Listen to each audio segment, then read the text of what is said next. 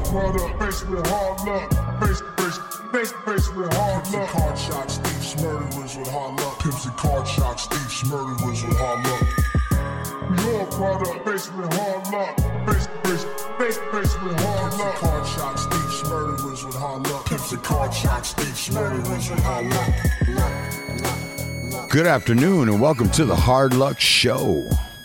I'm your certified, qualified host from the West Side, Steve Lucky Luciano. The greatest show on earth. That's right, where we deliver you a constant flow of heat direct from the street. Coming to you live today from Santa Monica, California, PYFC. Give a shout out. My co host on my right today, is Chumahan Bowen, American Indian, Southern Californian, elegant barbarian, here to scare all the women and children.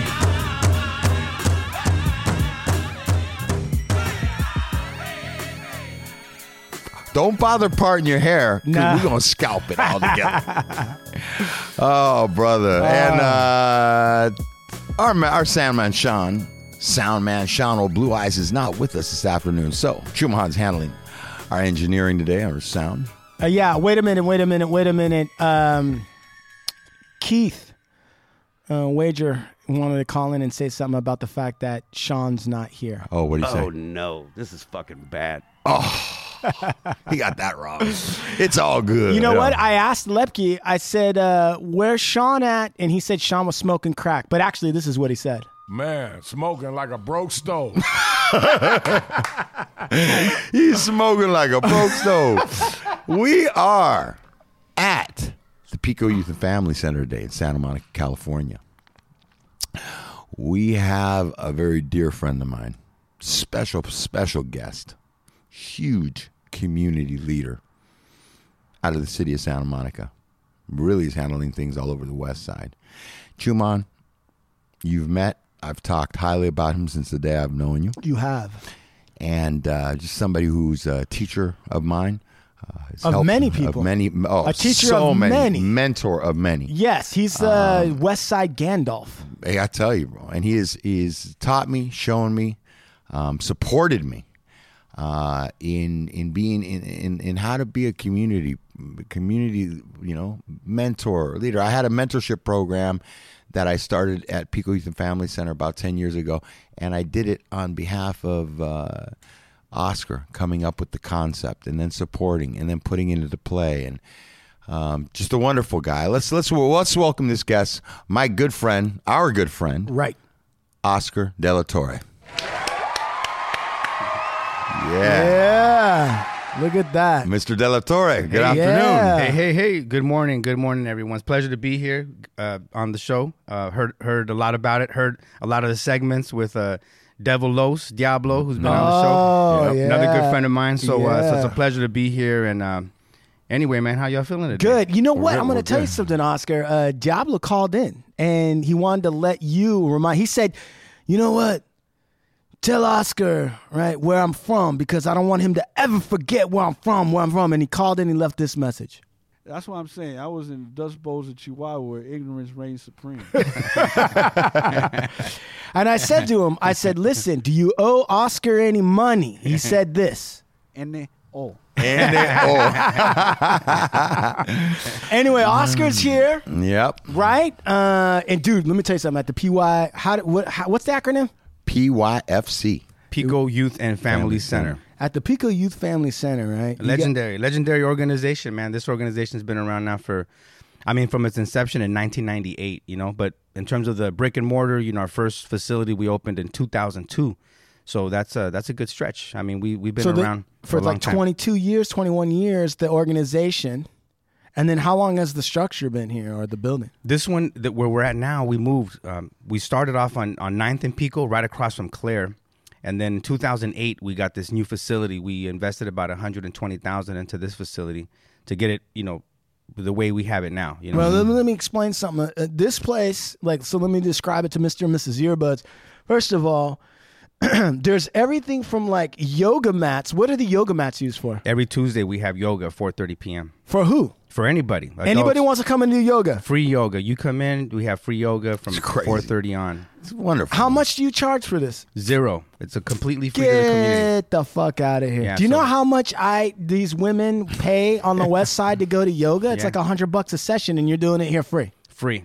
I Everything, love every, that. everything that we do here is completely free for the community. So uh, that's where all of our work goes into. Our, all of our fundraising, everything that we do is so that we can provide a free recording studio, free computer lab, free facility for all the wonderful um, services and programs that we And offer events. here. and Yeah. events. A Yeah. lot, in fact, we're having one tonight. We What's have, the event? We have a loteria, which is like Mexican bingo. you know? Yeah. we have that going on, um, and um, also just music and comedy. You know, so we're just we're just uh, having a good good time. You know, get, giving people an opportunity to make a contribution. You know, so it's a fundraiser, Right. but with uh, but but Raising really funds for who? for the youth center to keep Excellent. This, yeah, basically to pay the rent. Man, Santa Monica rent right now is here in this space is seven thousand four hundred dollars a month. Hold on a second. Let me ask you a question because maybe I'm a little fucked up.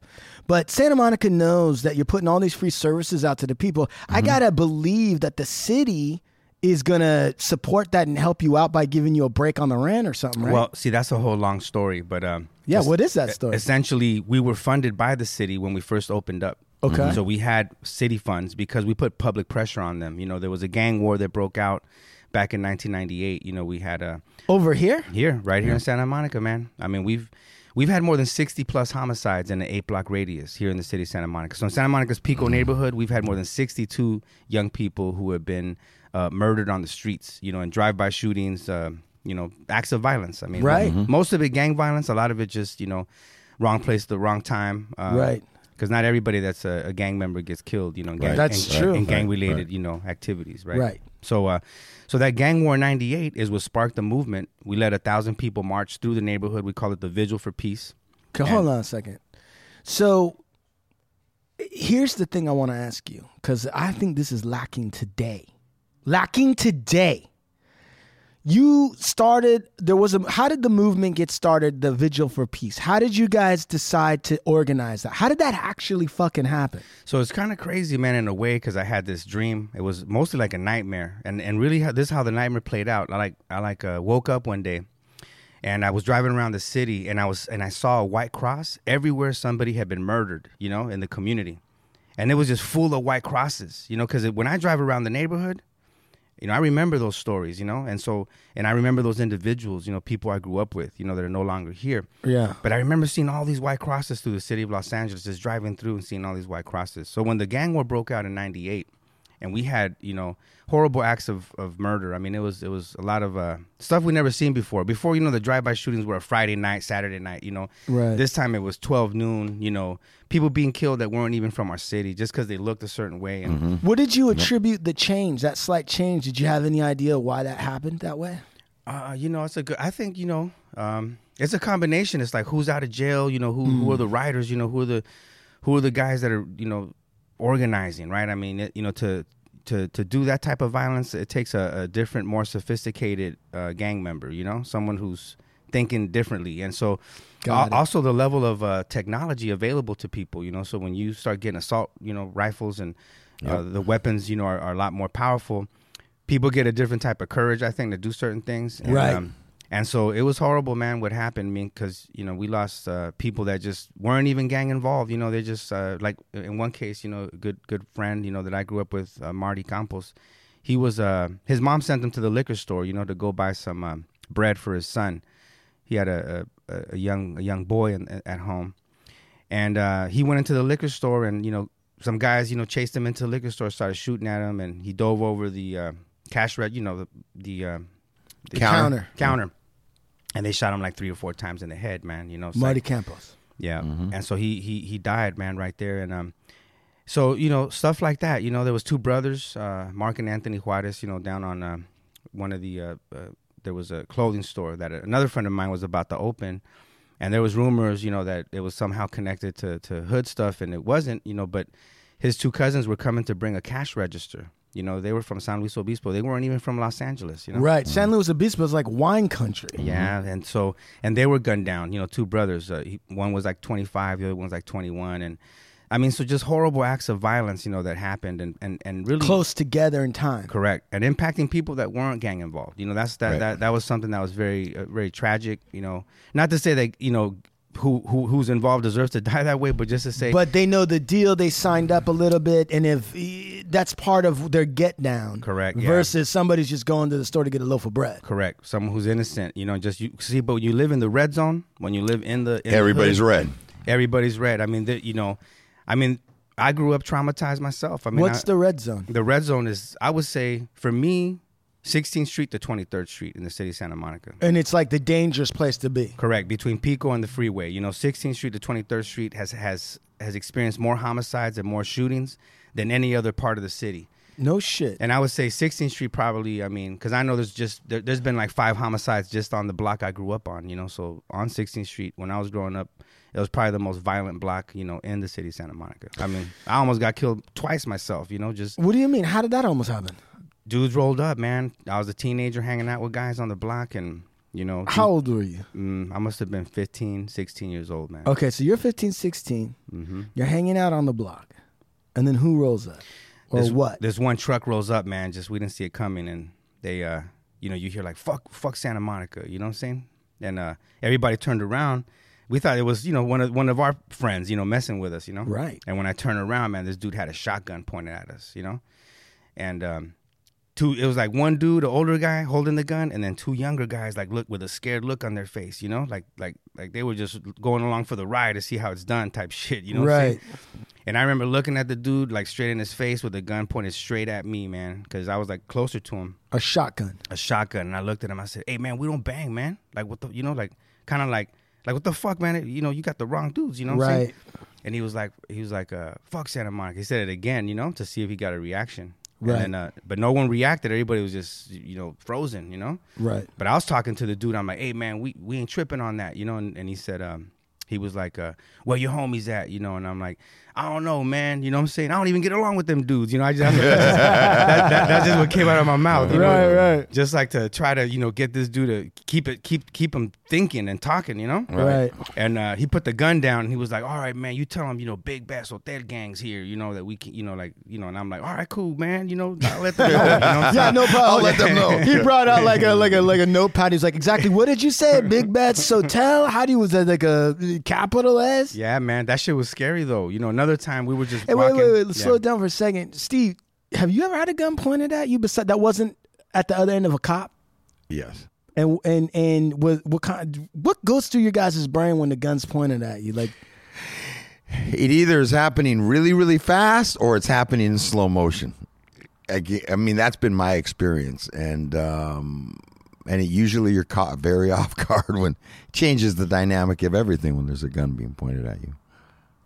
What about what about you? Uh, Oh, for me, man, it was like uh, that first time because I never had that happen. You know, right. and so, um, but I know, you know, I mean, I mean, my next door neighbor was 14 years old. I was 12 when he was shot on my block. You know, from the same hood. You know, if that that was doing, you know, that do, doing it that night. Right. So there's a lot of violence between these two neighborhoods.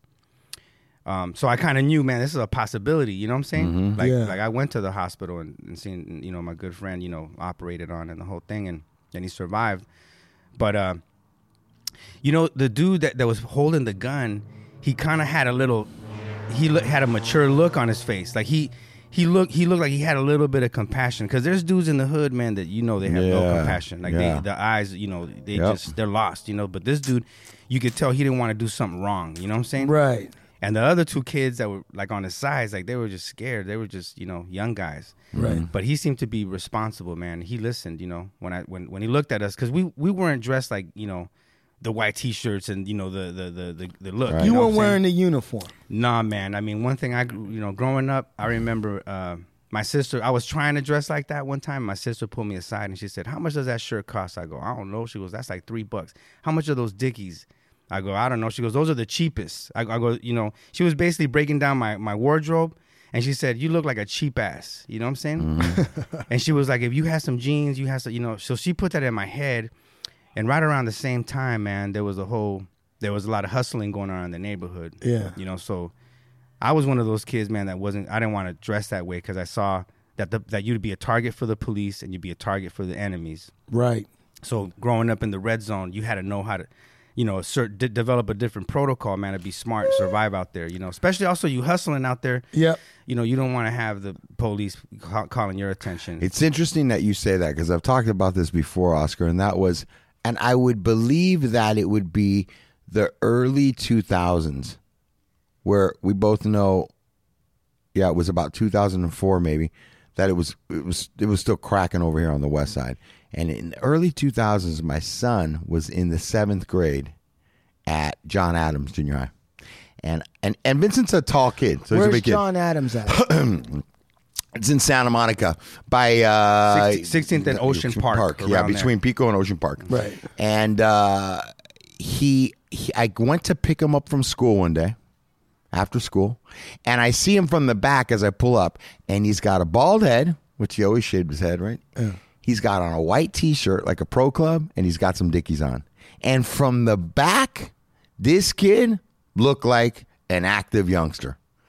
And I remember walking up to that day and I was like, hey, man, you're not going to dress like this because the dudes that are going to gun you down, if they try to, they're not going to ask you where you're from. They're not going to, you're not going to get a chance to explain Right. that you're not part of that. You fit the bill. right. And I remember that day taking him, and he got scared when I told him that. And it from that day forward, he got into the skinny jeans, and the, you know what I'm saying? Like, Yeah. we got him. I couldn't have my son being mistaken for a gang member, and that's exactly what he looked like from the back. And You know what's crazy? me out. what's crazy is is that you know that mimicking that works if you're not in the area. If you're outside the area, because you got like uh, American culture is just like laden with a lot of gang imagery, gang styles, and all this other stuff. It works. It's okay if you're white and you're in Ohio and you want to walk around like that because no one's gonna mistake you're not in an area. But if you're over here and you just like the style, you still can't wear it because you might either from a hood, a, a neighborhood perspective, or even from law enforcement perspective, you're gonna be wrongly identified. Absolutely. well, it's the it's the that saying when they say uh, wrong place, wrong time. Mm-hmm. Yeah. When you're in the neighborhood, man, it's like you're at the wrong place all the time. You know what I'm saying? So, Right. you know, you have to be very aware of like how you're dressing and so forth. And you know, there was a shift. I remember growing up as a kid, like gang members would hit you up. You know what I'm saying? Like the whole "where you from" thing, and you know, based on your response, that's what went down. You know, but because they didn't want to deal with, you know, there was rules. You know what I'm saying? Like, Yeah. like, I still remember there being right. rules. You know, if you were with your girl or your mom, you know, they'd give you a pass. You know what I'm saying? There were Right. there was rules. They were more they were more organized. But at some at some point in his, in in history, I guess when they started really arresting a lot of people, when they took away the leadership, like the older homeboys, you know what I'm saying? Yeah. They had a little bit more control in the hood. When you had, I guess it just it, it lot those rules were just broken and it was lost. So they started shooting anybody. You know, it was it was it was like shoot now and and ask Ask later. later. You know what? I'm gonna say something to you on that point because I'm sure that's accurate, but I'm starting to feel like that loss of the rules actually transcends just that culture. Like if you look at politics today, right? You look at the president, what he gets away with, Yeah. Right? You look at Hollywood a little bit and the kind of movies they're making, all that stuff. All of the, and, in even internationally between countries, all of the marketing, like what's a commercial and what's not a commercial, what's advertising and what's not advertising.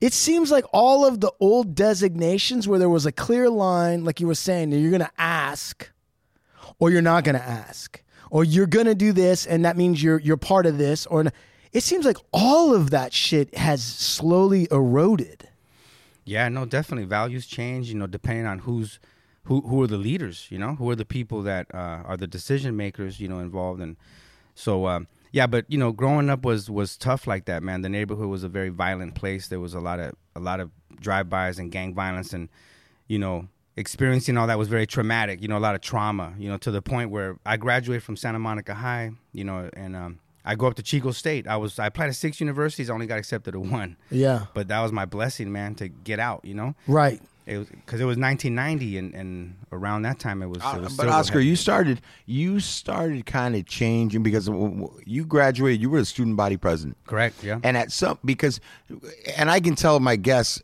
uh, that oscar was in the hood, grew up with everybody in the hood, and at a certain point in time, you made a decision to go in one direction. Correct. Yeah. What when was that? At what when did you start to like turn your focuses away from the detrimental side of life? Yeah. I think part of it, uh, it was around between 15 and 16 years old, and there was a combination of factors. You know, it was uh, I, I was playing football. You know, so now I felt like I was belong. You know, I had something to belong to. You know, which was the football team.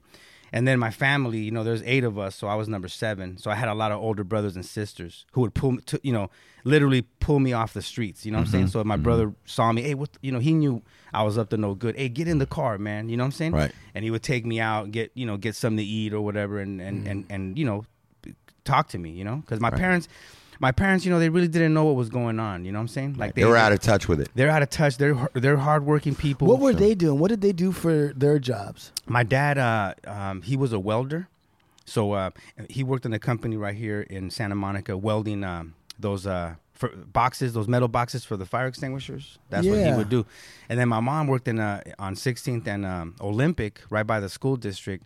Um, on an assembly line, like doing some computer parts. Got so, it. so there was back in the days, there was still light manufacturing going on in the city of Santa Monica. There was still there was still jobs for working class people here in the city. Wow, the city rezoned everything right to change it to high tech sector. So then all those, uh, and then also NAFTA and you know some of these you know trade agreements between Everything countries. got outsourced. They outsourced all these, uh, you know, uh, lower skilled jobs, you know, to to Mexico, you know, Right. cro- crossed it south of the border to for cheaper labor, you know. So all of our people lost jobs, and all the jobs that came in, our people can't attain, you know. So you end up pushing people out of Santa Monica. It's part of the whole gentrification process, you know. Right. But the lack of employment, you know, was a big thing. How people lost jobs, how working class people in Santa Monica lost jobs, and it first and it started with the rezoning, how the city zones certain uh, p- parts of the city. Who decides? Let's get down to it because uh, you know we talk a lot about zoning and all this other bullshit. Most people don't really understand.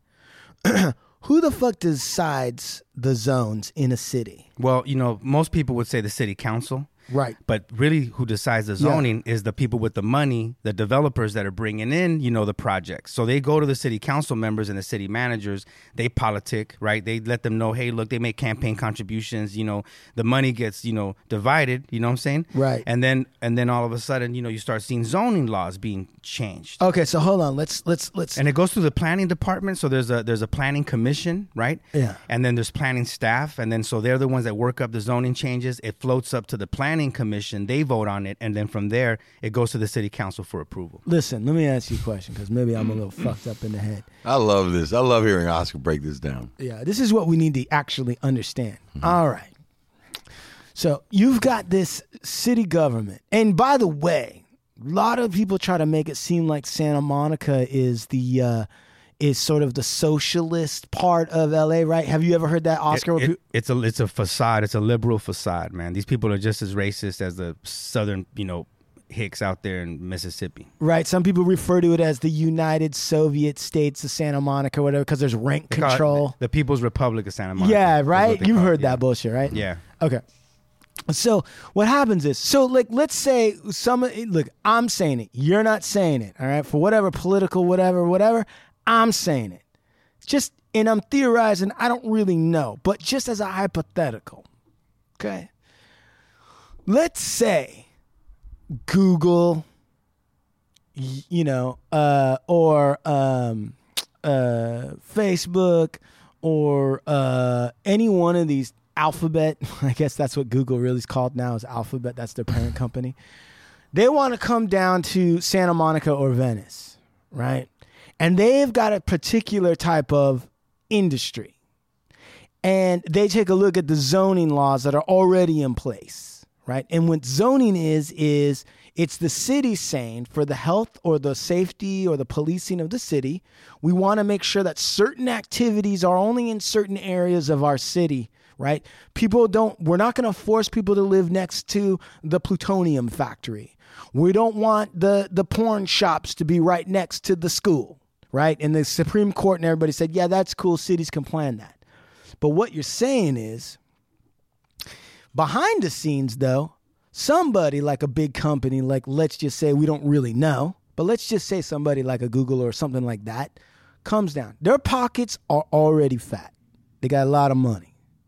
And they've got the kind of people that can hire attorneys and lobbyists to find out, okay, so who sits on city council?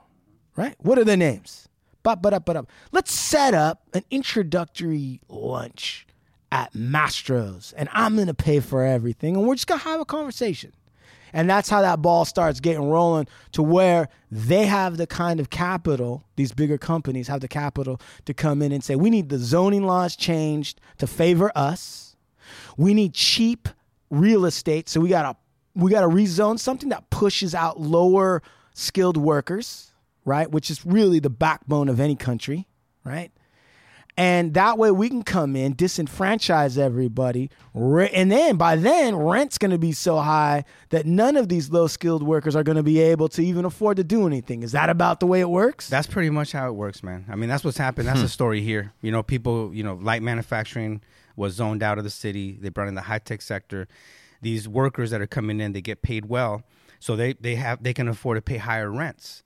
So they're shopping around. They're they're, they're exacerbating, you know, sort of the the market in terms of rents. You know, so all the rents go up. You know, now it, people get priced out, you know? And so the West Side becomes, you know, more affluent, more white, less people of color, less working class people of all races, right? And uh, Right. You push people out. And that's how gentrification goes down, man. That's that's why what's so sad about it is that all these improvements, you know, in terms of the infrastructure, libraries, schools, you, we didn't see those improvements when it was mostly people of color. Like the city government neglected the Pico neighborhood, neglected these parts of the city until the demographics start changing. Then all of a sudden, you start seeing this investment. And Wait a second. Are Yeah, you trying to that's tell me? just li- uh, are you trying to tell me that when it was a bunch of poor brown people that were living in this area And And black. and black, that the city wasn't pumping money to get like iBooks and iPads into the library so they could use them? Not only that, we were the only neighborhood. I mean, uh, up until we started advocating for a public library, we were Yeah. the only neighborhood in the city of Santa Monica with no public library, even though the majority of the youth, 68% in 2000,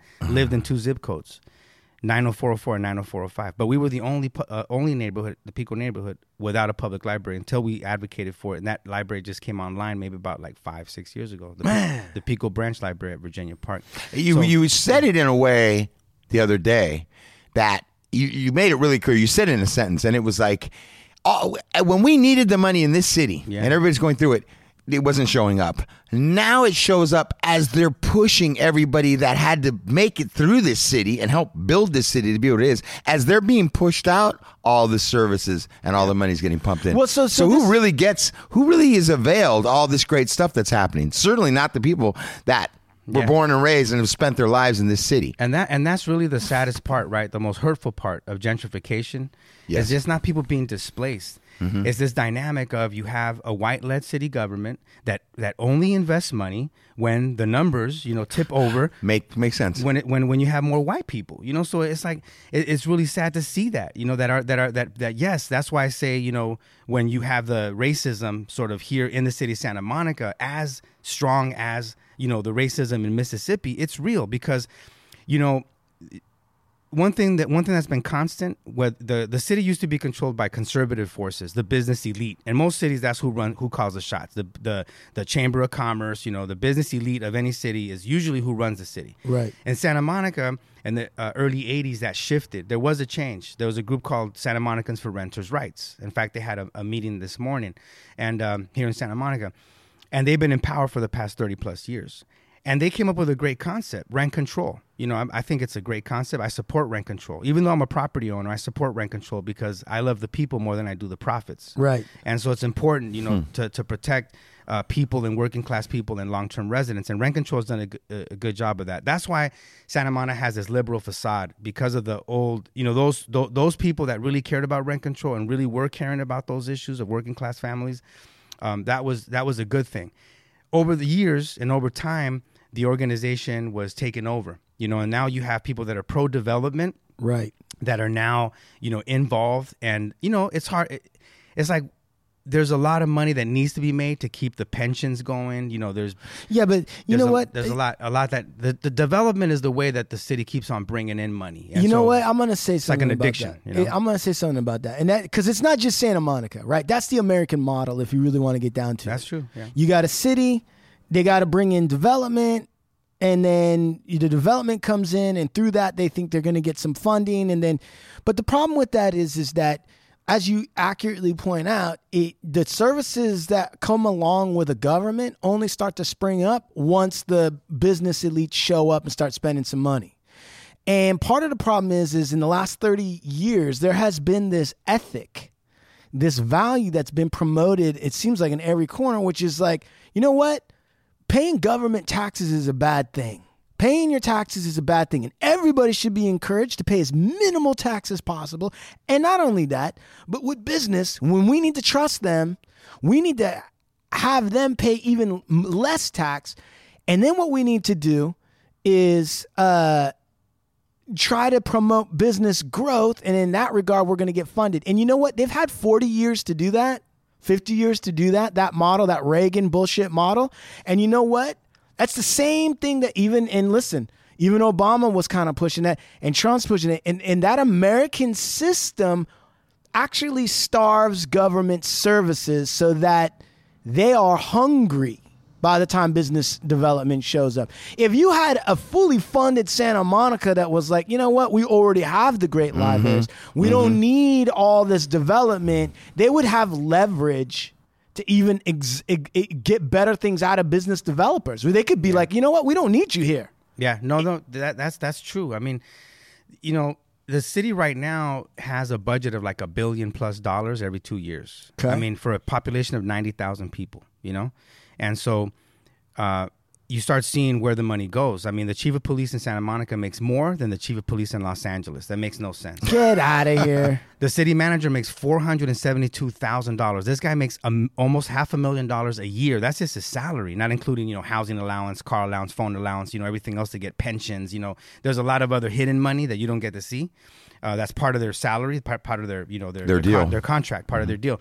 So you know, it's like- Compensation pass- uh, yeah, man. It, it was, and the way that works is that you have these, you know, you have the city council members that run for office. Yeah. they get the money, they get the endorsements, right, and then they have to return that favor. Right. So once they get into power, the budgets, you know, for the police departments keep on going up, even though crime is going down or what, what have you. You know, there's Uh, listen, it's a much smaller place to police Santa Monica than Los Angeles. eight square miles. It's only eight square miles. versus Los Angeles, which is like Yeah. 13 or whatever. I don't know, 20 something. Ninety thousand people versus like eight million people. Right. And he's making more money than the chief of police in LA. That's crazy to me. It is, but that's just what happens, you know, uh, when you create a culture, you know, where it's all about making money and holding on to power. You know what I'm saying? And that's what this city has turned into. So, you know, um, the gentrification has in the in the Pico neighborhood is, is real. You know, people are being pushed out. You know, we're right here sitting in one of the last and, and really kind of like the last people of color run nonprofits. You know, the Pico Youth and Family Center has uh, you know, weathered a lot of uh, challenges from the city of Santa Monica. In fact, the city cut all of our funding. We used to, we used, to, we, we started receiving three hundred and fifty thousand dollars when we first started in Yeah. like nineteen ninety nine, Yeah. and then in uh, twenty fifteen we were receiving one hundred and ninety thousand dollars. Uh, mind you, this isn't been even. steadily being cut. it was cut. It started being cut, and all around politics. I mean, I had. Uh, What were the politics? essentially when we first opened we formed a group called mothers for justice so we opened let's say in january by march we organized a protest at the school board meeting uh, around suspensions you know and expulsions and police on campus so the what idea was the reason for that? it was because you had a disproportionate number of black and latino youth that were being suspended expelled and um, and, and basically we had some young people 12 year olds you know that were arrested on campus for a fist fight you know And you know what? Before you go further, though, all right, let's just let's say because I can hear a lot of my conservative friends. They might say like, "Well, yeah, that's because the Latin and the and the black kids were actually committing most of the problem." What what what's your response to that? No, that's not true. I mean, there's institutionalized racism, and we we found out that if you're a black student at Lincoln Middle School, you were four times more likely to be suspended than if you were a white student. You know, um, the, essentially what happens is is that there's implicit bias. You know, there's teachers, uh, administrators. They tend to look at the behavior of black boys or Latino boys. Uh, and they and they wrap all that behavior around violence or the potential for violence. You know, they, they fear these young people. Through that lens, Yes, through that lens, and then so anything that they do right is considered ultra bad, sort of extra bad, and then so what they do is they suspend, you know, and, and so you know think about it. Here they are in school, and then we're going to go ahead and, and uh, take them away from education as a form of punishment, right? So to take them three days out of school, five days out of school. Right. These kids, we've all seen through the statistics and all the research, they fall behind in school. They they drop out of high school, right? They they and then there's a what they call a school to prison pipeline. So meaning the kids that are suspended have a higher probability of being arrested and going to jail. Hold on, let's check your data because I have a friend of mine who actually did time uh, in, in in Pelican Bay and some crazy places like that. Yeah, yeah. Right, he's sitting right here. His Yeah. name's Steve Lucky. Yeah. Hey, Steve, were you ever suspended in high school or, or middle school? I was suspended uh, 20, 30 times. I think, really, honestly. I know. All right, hold on. All right, so then prison, school to prison pipeline. So they get suspended. It raises the chances of being incarcerated. We've got an example of a gentleman right here who that did happen to. Yep. What about these adult continuation high schools? Don't they? Aren't they there to kind of make it easier for guys not to get in trouble? Yeah, you know that do, that does uh, provide a, a sort of second chance, you know, for some people. But you know, we end up putting all the kids that have drug problems or, Mm-hmm. or, or gang involved. We we concentrate them all. We quarantine them. You know, Yeah. keep, keep them away from everybody else. Yes. And then what happens is they end up, you know, sort of congregating and getting deeper into the shit. They're Hold on, in, let's you know let's what I'm saying? check this out. Steve, when you were taken out of the mainstream school and put into like a quarantine school with a bunch of other kids who've gone through similar things, did your drug and crime use It's like putting a kid in juvenile hall. Then there's just less solutions. You're seeing less of anything else. You're not getting any diversity in people or attitude or, and it, the spiral goes down. I think even deeper. Right. Okay, so that part checks out. All right, Oscar, what's And next? there's not any. And and the other thing is they've made the bar so low that there's almost nothing for the kids to strive for. Yeah. They just you can leave at twelve o'clock or whatever. it might and that be. was true in your experience. absolutely. There was kids that I, I remember one time I saw one of the homeboys that I grew up with in the neighborhood, and he had a portfolio with a bunch of gang graffiti, really well done. You know, like block letters and you know just Right. some badass graffiti. You know, I was like, wow, that shit is cool. But I saw A plus, A, B minus on the top of every little uh, piece of paper, and I said, "Wh- wh- wh- the- "Where are you getting grades from on this shit?" He goes, "Oh man, I'm getting this from my art teacher." You know what I'm saying? Like at Olympic High School, you know? Right. And I was like, a part of me felt like that's kind of cool, you know, that, that that she's acknowledging his Mm-hmm. She's artistic talent, accepting that. but she's also, you know, allowing him to promote his gang affiliation and it's, it's his identity as a gang member is being solidified within the public education system. You know what I'm saying? So it was it was kind of like a mixed bag. But Hold on. So what's the next stop? So they get quarantined. What's the next stop on the school to prison uh, tour? Oh, so after that, I mean, if, if you if you you know if you succeed, you get a diploma. Now you can't spell diploma. You know, you gra- Right. graduate and can't spell diploma. You know what Right. I'm saying? So they have a fake diploma. Uh, they try to you know apply for jobs and so forth, and they struggle there, and it's frustrating there. And then you Time know, out. Was there a difficulty once you left the continuation school? Was it difficult, or like was it uh you had to use other means to obtain employment to like try to make ends meet? Steve, Agreement. I'm in agreement with Oscar. was that like where you got into like working the doors at clubs and trying to like with, with, with all that stuff, or No, I got into a bunch of trouble. all right, In trouble. all right, okay. So that's stop three, stop four. Yeah, it's just you know now it's juvenile hall, man. You know, Did you ever go to juvie? Yeah. Steve? All right. juvenile hall and then and then you know county jail and prison? I mean, shit. It's Hold on, hold on. Steve, county jail. Yeah, and then prison. Okay, check, check. Yeah. So you got it right here, dude. Yeah. You're not talking out of your ass. You're not No. some progressive liberal who, you know, flew in with, you know, uh, uh, Bernie Sanders, who I, I do like Bernie Sanders, but whatever. You're not making this shit up. This g- we got people all around us right here that are actually living this reality. Oscar's growing up with him. Right. He's watched Yeah. it over so and the, over. the school, the school of prison pi- pipeline is a real, real thing. Um, you know, it's been well documented now, and um, you know that's why we have this whole mass incarceration. I mean, in the state of California, why we've had you know so many people, uh, a lot of men of color, but low income men of all backgrounds. Sure. you know, and Poor whites. and seventy three percent of them don't have a high school d- education. Like Right. didn't graduate, don't have a diploma. Seventy three percent. Listen, You know, you're making so much sense, Oscar, but here's the problem. How else are we going to get slave labor to farm the organic tilapia that they're going to sell at Whole Foods? Yeah, well, that's exactly what's going on. I mean, we know we know that that slavery is still legal in the country as long as it's used as a form of punishment. Right. I mean, that's still that's still the, a problem, and that and that's why you know think about it. They had to find a way. I mean, look, after they abolished slavery, right, the Emancipation Proclamation, then you had a whole series of laws, right, segregation, Crow. Jim Crow, right, Right. and then and then and through the civil rights movement after that, they had to come up with another strategy, Right. to keep you know people of color in their place. You know what I'm saying? And they figured it out, and it was through mass incarceration, put them in jail, right? And the the, the crack epidemic, all that was part of that strategy as well. A hundred percent, which is why, and it's this is the part that blows my mind, is that the fact that the CIA assisted in getting crack into the inner city of Los Angeles is well known on both sides, conservatives, Mm-hmm. progressives, we all know it, and like nobody even gives a shit. Yeah, it's really sad because that's true. I mean, you know that Like- the that the government pumped in a lot of uh, a, a lot of the drugs, you know, and um, it destroyed a lot of families. It put people in jail. It Think did- about it- how it- fucked up this is, Oscar. served the purpose. It, it was it was effective in the way that they planned it. Right. Let's think, dude, think about how fucked up this is.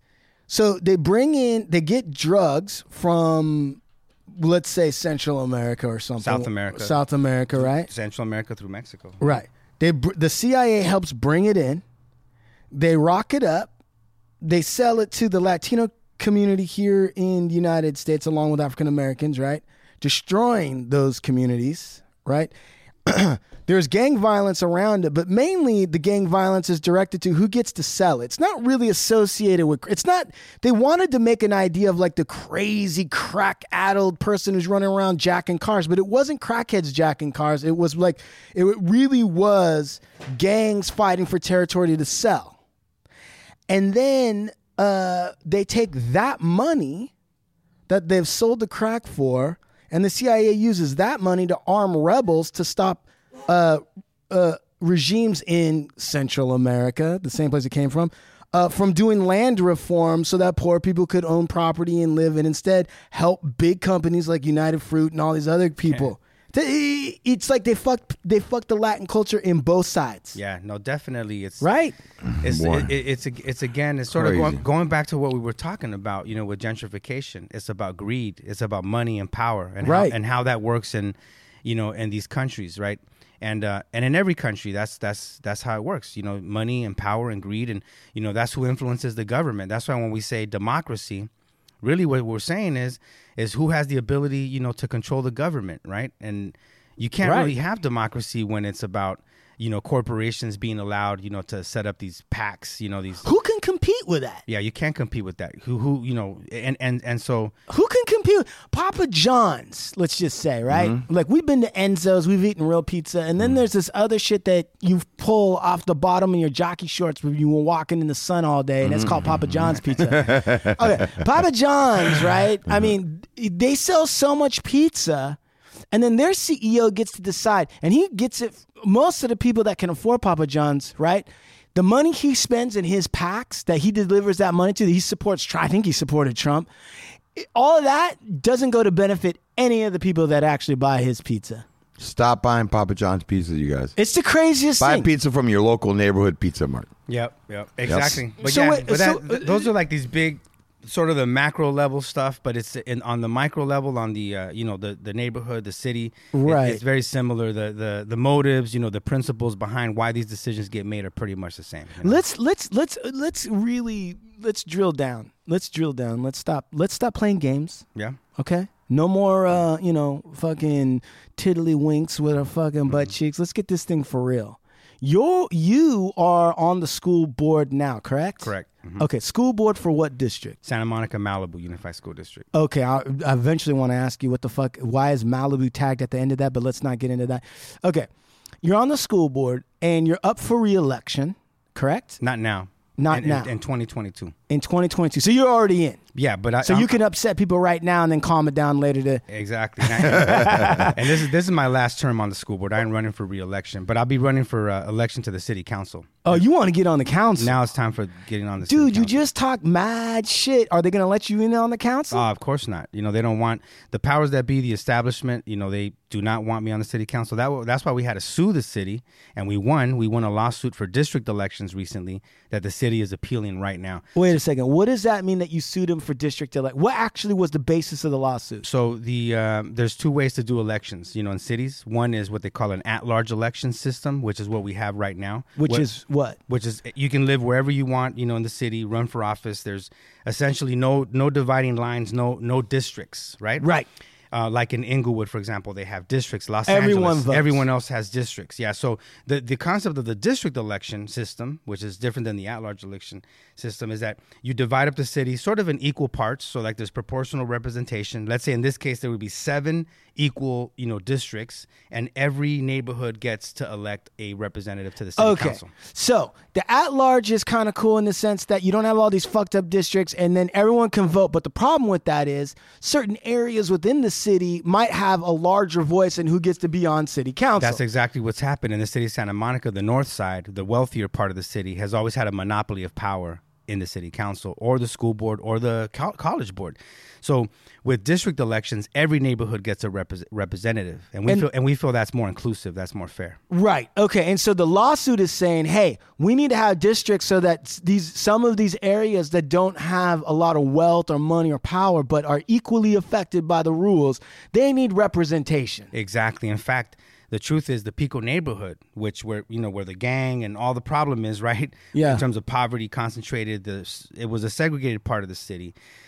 We have never had a person of color, even though we've had more than five people attempt to run for a city council. Right. We've never had one person of color living in the Pico neighborhood elected to city hall. Not one. Right. We've only had two, uh, one one black Oh. and one Latino in the history of the city of Santa Monica. Which is how long? How long is that? more than hundred plus years. You know Okay, I'm and saying? so if I understand correctly, because I'm an attorney, so like I remember some of this shit from law school. But the idea is is that generally everything's okay unless the results are establishing that there's some kind of disparity in race. You can have an at large or you can do a district, but if if the statistics show, like you said, that over hundred years only two people of color or no one from this area has ever gotten on the council, then that's suspect, and that means that something's got to change. Correct. The other thing, there's a, it's called the California Voting Rights Act. So it, Okay. it comes from the Voting Rights Act of 1965 that Martin Luther King, you know, Right. gave his life for. Right. You know, and so from that Voting Rights Act law of 1965, now we have the California Voting Rights Act, which says that if you can prove that there's racially polarized voting in your city, Yeah. right, and you have an at-large election system, Yeah. then you are in violation of the law. Right. And so what we did is we used that law. We challenged the city's, you know, at-large election system through a six-week trial. Yeah. Superior Los Angeles Superior Court, Yvette Palazuelos, they gave us a Mexican American judge, which was great, Right. And she ended up ruling in our favor. So we we found that the city of Santa Monica, through a six-week trial, has a, a has has deliberately marginalized people of color, has historically discriminated against people of color, has made it uh, has rigged the system so that people of color do not get access to the power, you know, the, the decision making power, right, of the city council. Right. And so we proved that um, we won. And then this good old liberal city council that's supposed to be good for people of color is challenging the Voting Rights Act, right? And is spending millions of dollars. Uh, we heard so far that so they've already spent about $20 million to oppose us. And here's the thing once all said and done, when we win, they're going to have to pay all of our attorneys. And our attorneys right now have a bill about $20 million too. Right. So in total, it's going to be the most expensive voting rights case in the history of the United States. Right, Right. but let's Monica. let's not kid ourselves. What's Wow. at stake is maybe the most valuable real estate in the country. Correct, and that's why why you think they're trying to fight. Why, why, why don't you think they say, wait a minute, you know, if they only want one seat, think about it. Out of seven seats, we're only fighting for one. So that means that if they do the math, as long as they control four votes, they still have a majority on the city council. Why don't they? Why? They don't want me on the city council, bro. What, I would think that they would come down and embrace you and say, "Our brown brother, why don't you come on? Maybe you can help us uh, equalize things a little bit." Why, uh, who's? Why don't they have? Have they ever said shit to you? Like, have Yeah, yeah. They told me, you know, when when uh, they threatened to cut the funding for the youth center, they said, "Don't bite the hand that feeds you." You know, they get the fuck out? they said, here. "Look, you know, basically, you know, essentially, they were saying, you know, we, we we'll give you the money, you know, but just, you know." Just Stop talking. Stop talking. making noise. Yeah. Stop talking about the stuff you talk about: institutionalized racism, environmental dumping, social neglect. You know, uh, marginalization. You know, all Shut that. up, basically. Basically, shut up. You know, here's the hush money, and I didn't take that. You know, How come we can't impeach these guys? Isn't that? I mean, dude, honestly, listen. When the city council says to uh, uh, Oscar, and he, they're like, "You have a uh, a youth center, don't you?" Yes. And that, what's the budget this year? How much do you need this year? Know. We we need three hundred, four hundred thousand dollars for the year. It's gonna go in there. We've been awfully good to you, haven't we? Yeah, I, I guess. I mean, yeah. We, mean, it'd be a shame if you lost that funding, right? It you absolutely wouldn't just be a shame for me. It'd be a shame for a lot of kids. Exactly. There's a lot of people who depend on that youth center. So, but you know, the other thing that's bothering us is that you're talking too much. You're saying a lot of criticizing things. They don't come right out, maybe necessarily, and say That's it, the but mob. They're they did it all mobbed up, bro. No, no, That's the listen. mob. that's that Ukraine Trump shit. No, but what you're saying is exactly the way it went down. So I walk into Rod Good's office, city manager, city manager. What's his name? City manager Rod Good. G O U L D, some weird ass name. But in any case, Rod Gould. he's a former city manager out of Poway, California. I walk into his Poway, office. which is by San Diego. Correct. Okay. Conservative. I Right. Walk, I walk into his office. The first words out of his mouth, he has, you know, have a seat. First words out of his mouth. So, Oscar, how long would it take you to resign? That was his first words. I go, oh, well, I don't know, maybe about six months it takes about a transition. Well, let me just say this I will not fund the youth center. I will not make a recommendation that the city council fund your youth center if you are still the executive director That's what he said. Straight gangster shit. And I go and I said, you know, it sounds kind of illegal to be leveraging public funds. Like here, you're saying you're going to withhold public funds to an Right. organization that's Right. doing Wow. positive work in your community. When guys did listening? he think? When did he think it was his money? Well, Yeah. The thing is, this is that uh, in twenty this was this was 2015, right? Going through all that. Um, I had city council members do the same thing. I mean, come on. Um, I've had p- sergeants come into my office. This is even 2002. I had a sergeant come into my office, a police sergeant came into my office, and he says, "You know, um, this is cool, man. You know, the recording studio, everything you're doing for kids here is great. You know." But you know, like you're taking kids over to the to protest, like you to go to city hall and all that, and you're putting like the police department on blast for stuff that we do. You know, he said the chief of police has a lot of influence over who gets city dollars. You know what I'm saying? So, um, it, and I was like, I go, you making a threat? He goes, he said, he, he said, you know what? Uh, you can consider that uh, a message. I, I- you know what? These motherfuckers, you want to always in these fucking situations, these guys, you go, the guy go, they come in, they go, let me tell you something. Be real co- terrible if something was to fall on your head when you're, you're walking to your house, and then you go, "You making a threat?" They never just say, "Yeah, I am actually." It's a they always say, "Well, you know what? You can take it however you want. Consider it a warning." You Yeah, know, like they never say, "Yeah, it's a threat," but it's a threat. it's a threat. We've been threatened. Bottom line is this, Dude, The- I just looked up. Look, I just looked up Rod Gould. yeah. I just showed Steve a picture of this Dude guy. looks like a predator. Dude, he does. Now Like he looks like child we predator. don't know. We don't know at Looks all. like. we have no information. He looks like, And it looks like. But uh not only that, dude, but how many chins does this guy have? No, but you know, let me tell you the finish the story. yeah, uh-huh. sorry, go ahead. So, so this guy, you know, The sergeant. no, no. The, Okay. well, the sergeant was in 2002. Okay, okay, okay. But you know, But Gould. But good, good, Rod Good. Right. This guy tells me, you know, resign and we'll give you the money. You know what I'm saying? And if you don't resign, we're not going to give you the money. Resign uh, from what you started. Correct. Yeah. Leave- Your youth center, they want you to resign. They want from me to resign. They want they want to, they want me out because they don't like the voice that I provide. They don't like that I organize young people, that I'm educating young people. Right, Oh, right, dude, right, Can right, you right, imagine right, if you're right. Gould and you're sitting on a uh, on a pile of like just you know money and power, and you're trying to keep it in a certain way, and you imagine. Like Oscar's alone with a huge chunk of, of young people and sharing his ideas about equality. Can you imagine how threatening that is to a guy like that? big. So go on. So see, our motto is peace, unity, and social justice. Yeah. They have no problem with peace and unity, but with the social justice, they have a real problem. How are you gonna, know? how, dude? You, you, you, how are you gonna make money that you're not entitled to if you're in, if you're promoting social justice? Yeah, exactly. Bottom line is this: is that um, you know there was a threat from the beginning. So this guy, here's the crazy thing: how karma works. So this guy, Wait, wait. So this guy, Rod Good, says, you know, resign uh, or else you will get no money from the city. Yeah. Long story short, they cut all our funding. What? They cut everything. They cut everything. They took from they went from 190 to zero. Cut all of our money. We lost 40 percent of our budget in one year. You know. You guys listening? Uh, Mr. and Mrs. Headphones, are you listening to the gangster shit that's going on in city of Santa Monica and that we got a man standing up against all this shit? Oscar, go ahead, Oscar. Yeah. So then, so then, you know, we lost all the money. City council members were also involved. This one, Kevin McKeown, who's the current, he's the current um, mayor right now. By the way, at the time that they, t- they took all the funding from the Pico Youth and Family Center, they funded the Police Activities League 1.6 million, oh, and they were and they were under investigation for five counts of child molestation.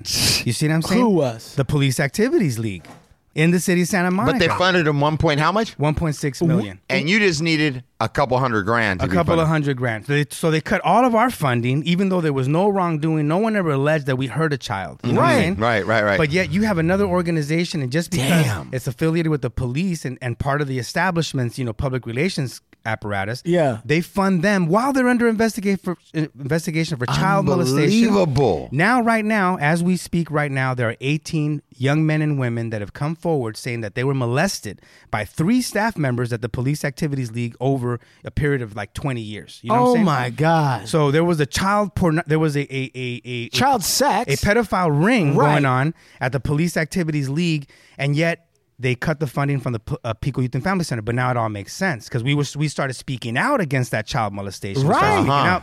We were speaking out about that abuse, and at one and one and at one point, I remember telling this one police officer, I said, "Why are you guys always messing with the PYFC?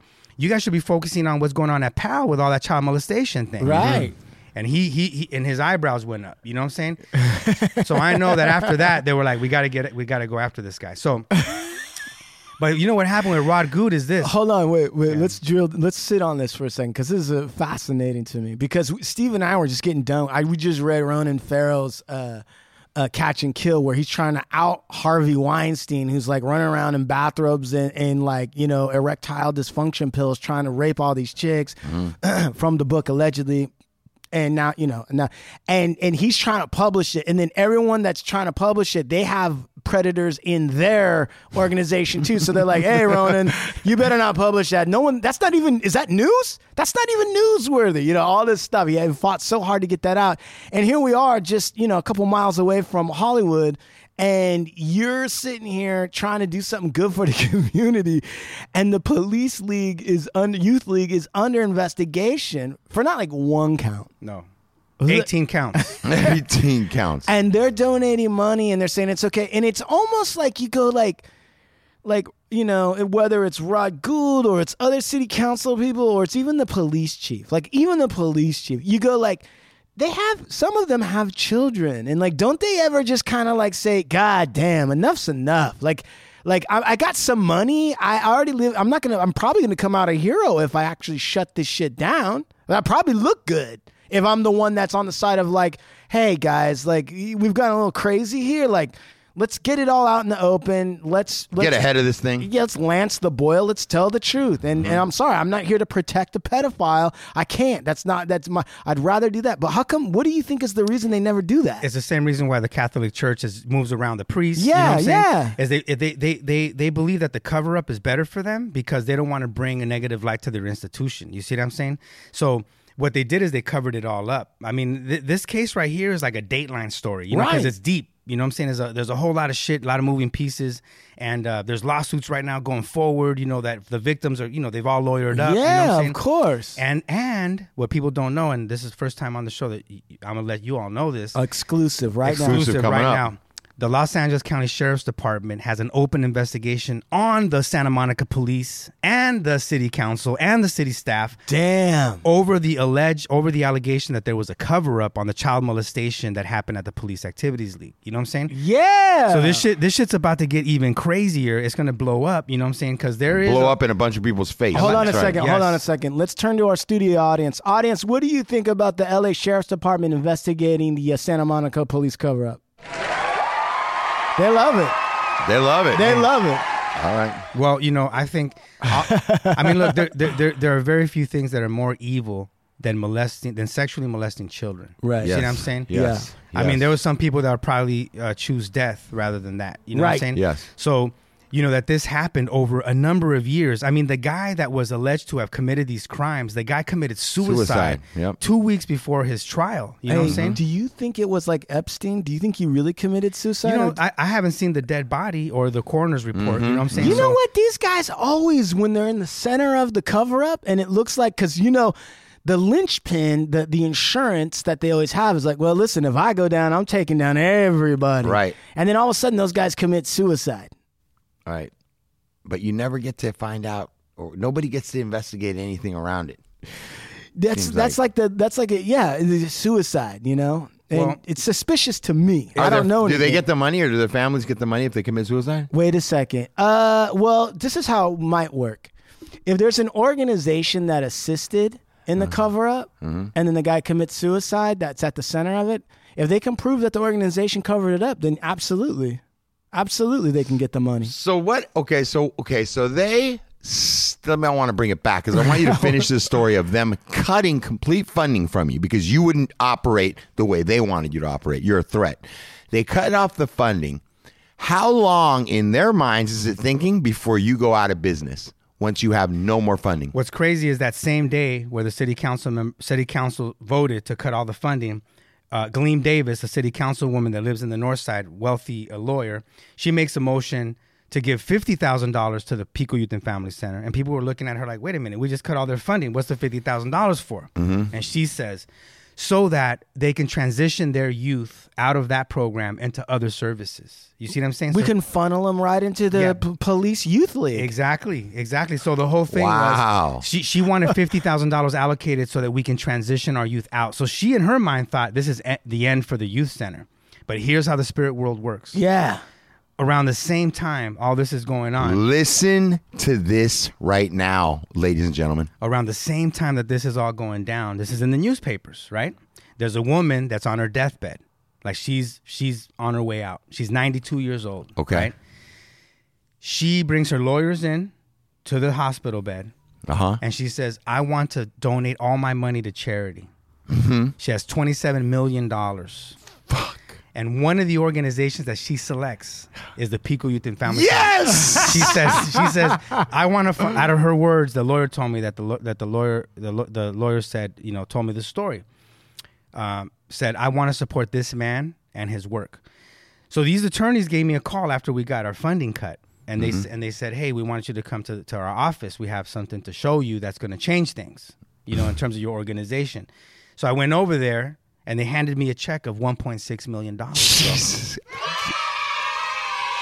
Yeah. Yes. Yeah. So they they they, they donate. It's fucking one of the best stories Yeah. of my entire life Yeah. ever, bro. It's crazy. You know crazy how, story, like, bro. You know how like when when when when you're feeling down and you're like, what if it's like one of those movies and then someone's gonna walk up and hand me a check Yeah, and then yeah, it yeah. never happens because Right. real life ain't like that. Right. In this case, it actually happened. In this case, you know the uh, the, the great uh, Peggy Bergman. That was her name. That was her name, the lady that, that passed lady that away. passed away, yeah, Peggy Bergman. Peggy. God Bergman. bless her. Yeah, so so blessings to her, you know, and to the spirit world and the people looking out for us. Because if not for her, this organization would have gone down. You know, Wow, Oscar, that is a testament, bro, to you showing up, you doing the right thing, you being unflinching, unmoved. And people, you know, people are so caught up in the uh, immediate gratification.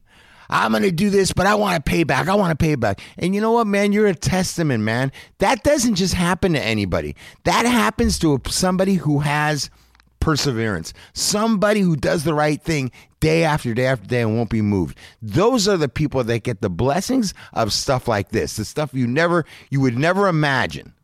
Yeah, no, for sure. I mean, I've always thought about, you know, uh, everything I went through at that time, you know what I'm saying? From the city manager's conversation, the politics. I had even offered my resignation. I said, you know, all right, well, if it's going to take me to resign, you know what I'm saying? To save the youth center. To save the youth center, I'm willing to do You're that. willing, You know, right. I have my master's degree. I'll get another job. I'm not worried. right, right, I've never right, been worried right, about right. money's never This been ain't a problem bit of in my money life. thing. No, Right. exactly.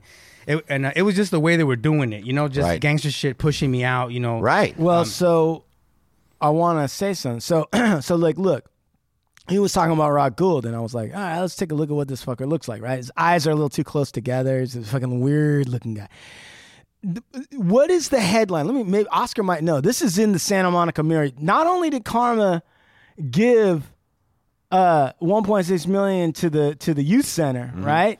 When Something else, something else happened to Rod Gould. So Rod I'm, uh, So so Karma's a bitch. I don't know if you know this, Mm. but is a cold motherfucker. It's Why? because Juhan? it's like a croc, uh, like one of the oldest, biggest crocodiles in the fucking Oh, swamp. yeah, there you go. Right? They, they it doesn't need to eat a lot, but when it He- does, it eats everything. It's everything. so what happened to former Santa Monica city manager Rod Gould? So Rod Gould, after telling me you resign, right? Mm-hmm.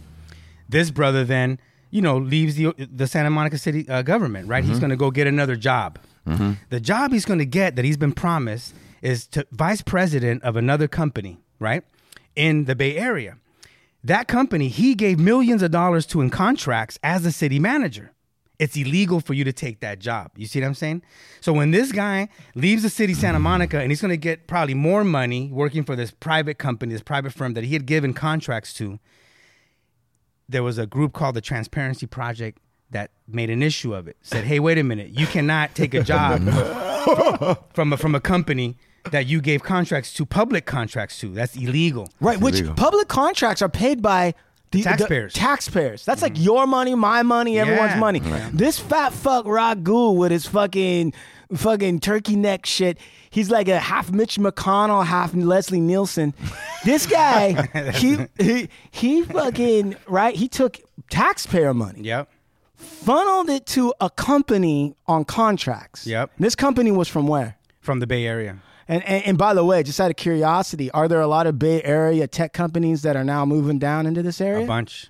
You Yeah. see how it starts? Yeah, yeah, yeah, yeah. And then afterwards, right after he funnels money to them, when he quits being a city manager, supposedly managing the people's money, Mm-hmm. they're like, "Hey, we got a job for you, man. You why don't you come up here and work for us now? Now that you're no longer city man It was even better than that. It was like, hey, get us those contracts. You know what I'm saying? right. And then when you're ready to make the transition, you can come work We for got us. you. We Right. got you. Exactly. That It- was it's- one of those conversations. I guarantee you, it's just like with the with the fucking with the, with the mafia thing where they were they're like, hey, you know, it was one of those conversations like, hey, listen. You know, I don't know now, but you know, we always have new openings whenever Yeah, when yeah, our yeah. jobs. And let me just tell you, we pay pretty high salary, and there's Right, a lot of right, right, shit. By the way, we we also need we're we're looking to win the contract down in Santa Monica. Right, right, right, It's like one of those conversations. And I bet you this guy thought, I bet you, how happy do you think Rod Gould was when he was like, got first jumped on his little plane and was like, I'm going to my new cushy job. Mm-hmm. And then how shocked do you think he was when all of a sudden they grabbed the hook and were like, eh, not Now, so fast? What happened is, is he was forced to resign his job. Yep. Homeboy, homeboy had to resign because it was illegal what he did. So the Transparency Project here in Santa Monica filed a lawsuit against him in the Bay Area because the because the, the, the city the city attorney in Santa Monica said, "Oh, we can't prosecute, we can't we can't apply our, our own policies because it's out of our jurisdiction. You know, mm-hmm. it's out here in the Bay Area." Mm-hmm. I guarantee you that's what they told him too. They're like, San "We'll give Francisco ain't going for that shit. Yeah, Yeah. we're going to give you a job out of the jurisdiction, so there's no trouble. Don't you Right, worry. right, right. Yes. So then the good people here in Santa Monica filed a lawsuit against him. So, you know, he was going to lose that lawsuit. He resigned his position. So it was kind of funny, you know, like he was forcing me to resign. The person that ended up having to resign was him. You know what I'm saying? Right. Dude, it's so great. the right, headline, right, and that's right, exactly what the right, headline right. says. So the guy, so the headline is former Santa Monica city manager Rod Gould forced to resign as part of a corruption settlement. Damn. Yeah. So think about that. This is the same guy that when I, the first words out of his mouth when I step into his office. When are you is, going to resign? When are you going to You're resign? resign. And you know the thing is, man, you see though. But that's what I'm saying is that's why it's a warning to all my enemies. You know what I'm saying? Don't Yes. fuck with me because I got I, I got backup, homie, in the spirit world. You know yeah, what I'm saying? yeah, And yeah, And you know yeah, why? yeah. And I'll say this. And you man, got back up in the physical world. in the physical too. world too. But my thing is this: is that I'm, you know, the physical world. I already know, you know, what it is. But in the spirit world is what I'm working for. You know what I'm saying? Like Mm-hmm. I, I, in a, you know, a long time ago, I decided that, you know, I want to follow my heart. You know, I want to follow my spirit, and that spirit has always been about helping people. You know, and and people can say a lot of things about me, whatever. But one thing that they can't take away and they can't say. Uh, and have no criticism on is that my intentions are really sincere in terms of helping others. I've always been about that. It brings me great joy to do that, and and that's something that I'm always going to be about. You know what I'm saying? Yeah, you know what?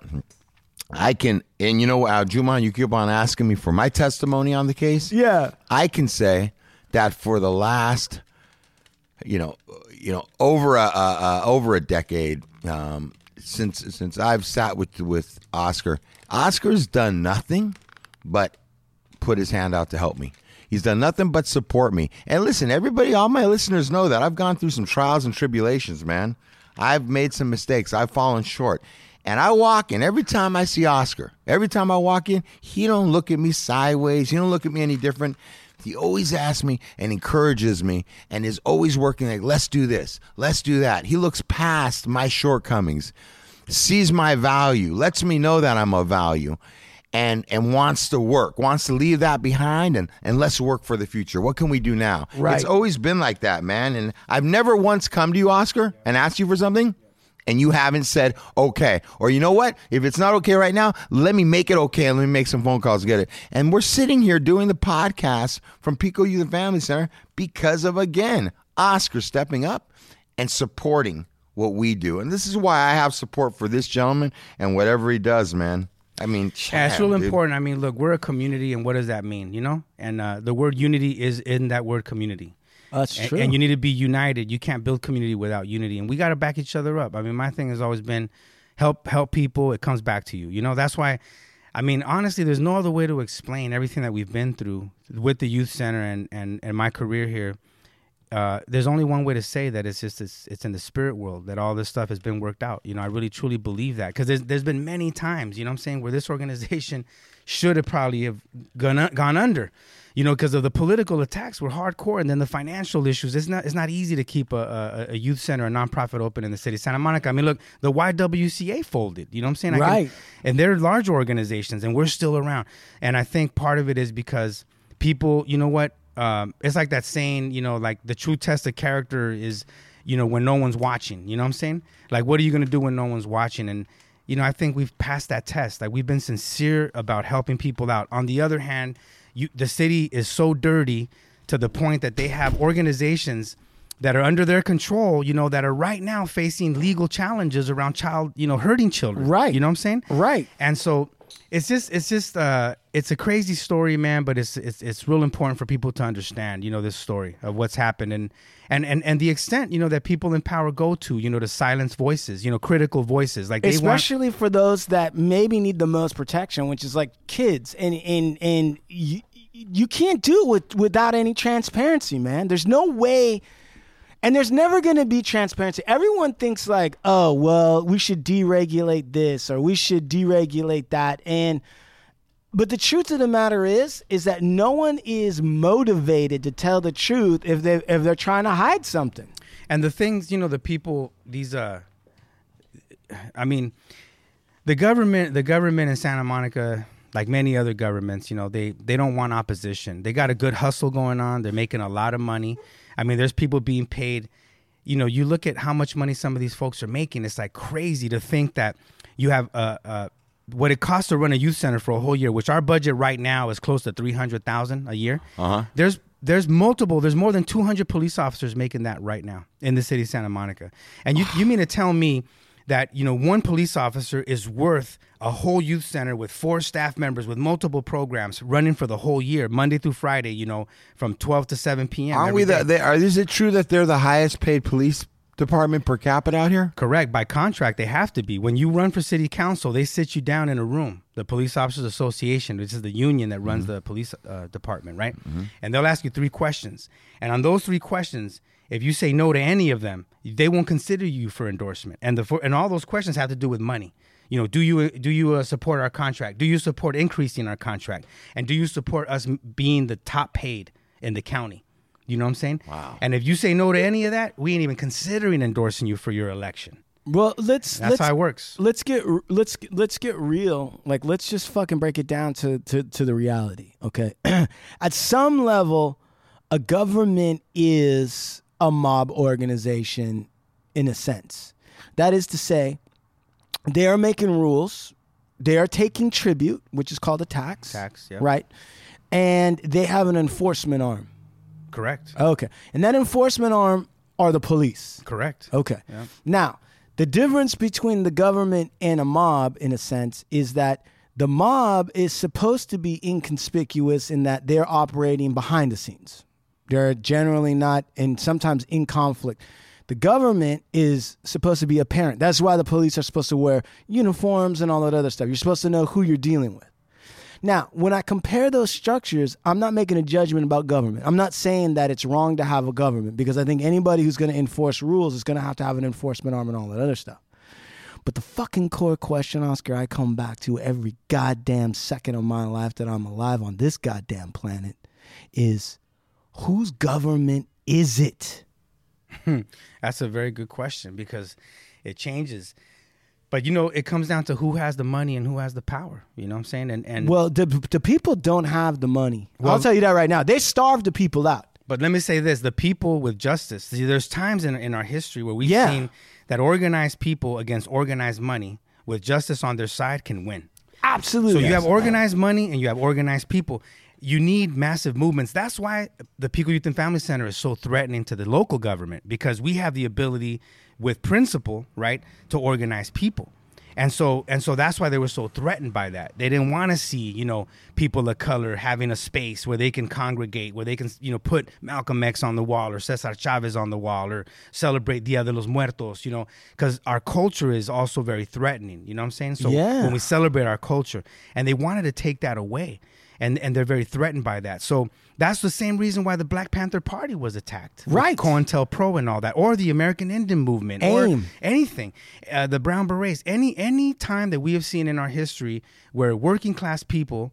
Um, you know, even even organized labor. I mean, you can look at Absolutely. all that. So there's any time that the people organize, there will be repercussions. There will be a backlash by those women, women who women's rights, whatever. women's right? rights. You know what, man? And- all historically marginalized groups any anywhere there's oppression and people organize to fight off that oppression or to free themselves there will always be a backlash from the, those in power Well, so this is what I'm saying. So this is what I'm saying. So what I'm saying is, is like this, man.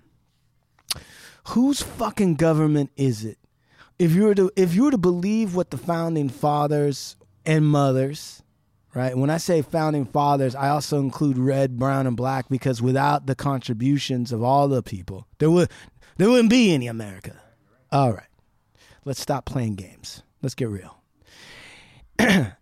And so the issue is is this. If you believe that document, it's the people's government. It belongs to the fucking people. But you know what? It doesn't belong to the people by default in the sense that you don't have to do anything and it's going to work for you. It belongs to you when you take it back through organizing and really protesting. Like lately, I've been thinking that Americans are very illiterate, and and because I believe that there's a ton of people who might not be in the same categories that we're in that want change too. Poor whites, right? Medium white, like like medium income level. Everybody, everybody would like a little more time off work so they could spend it with their family.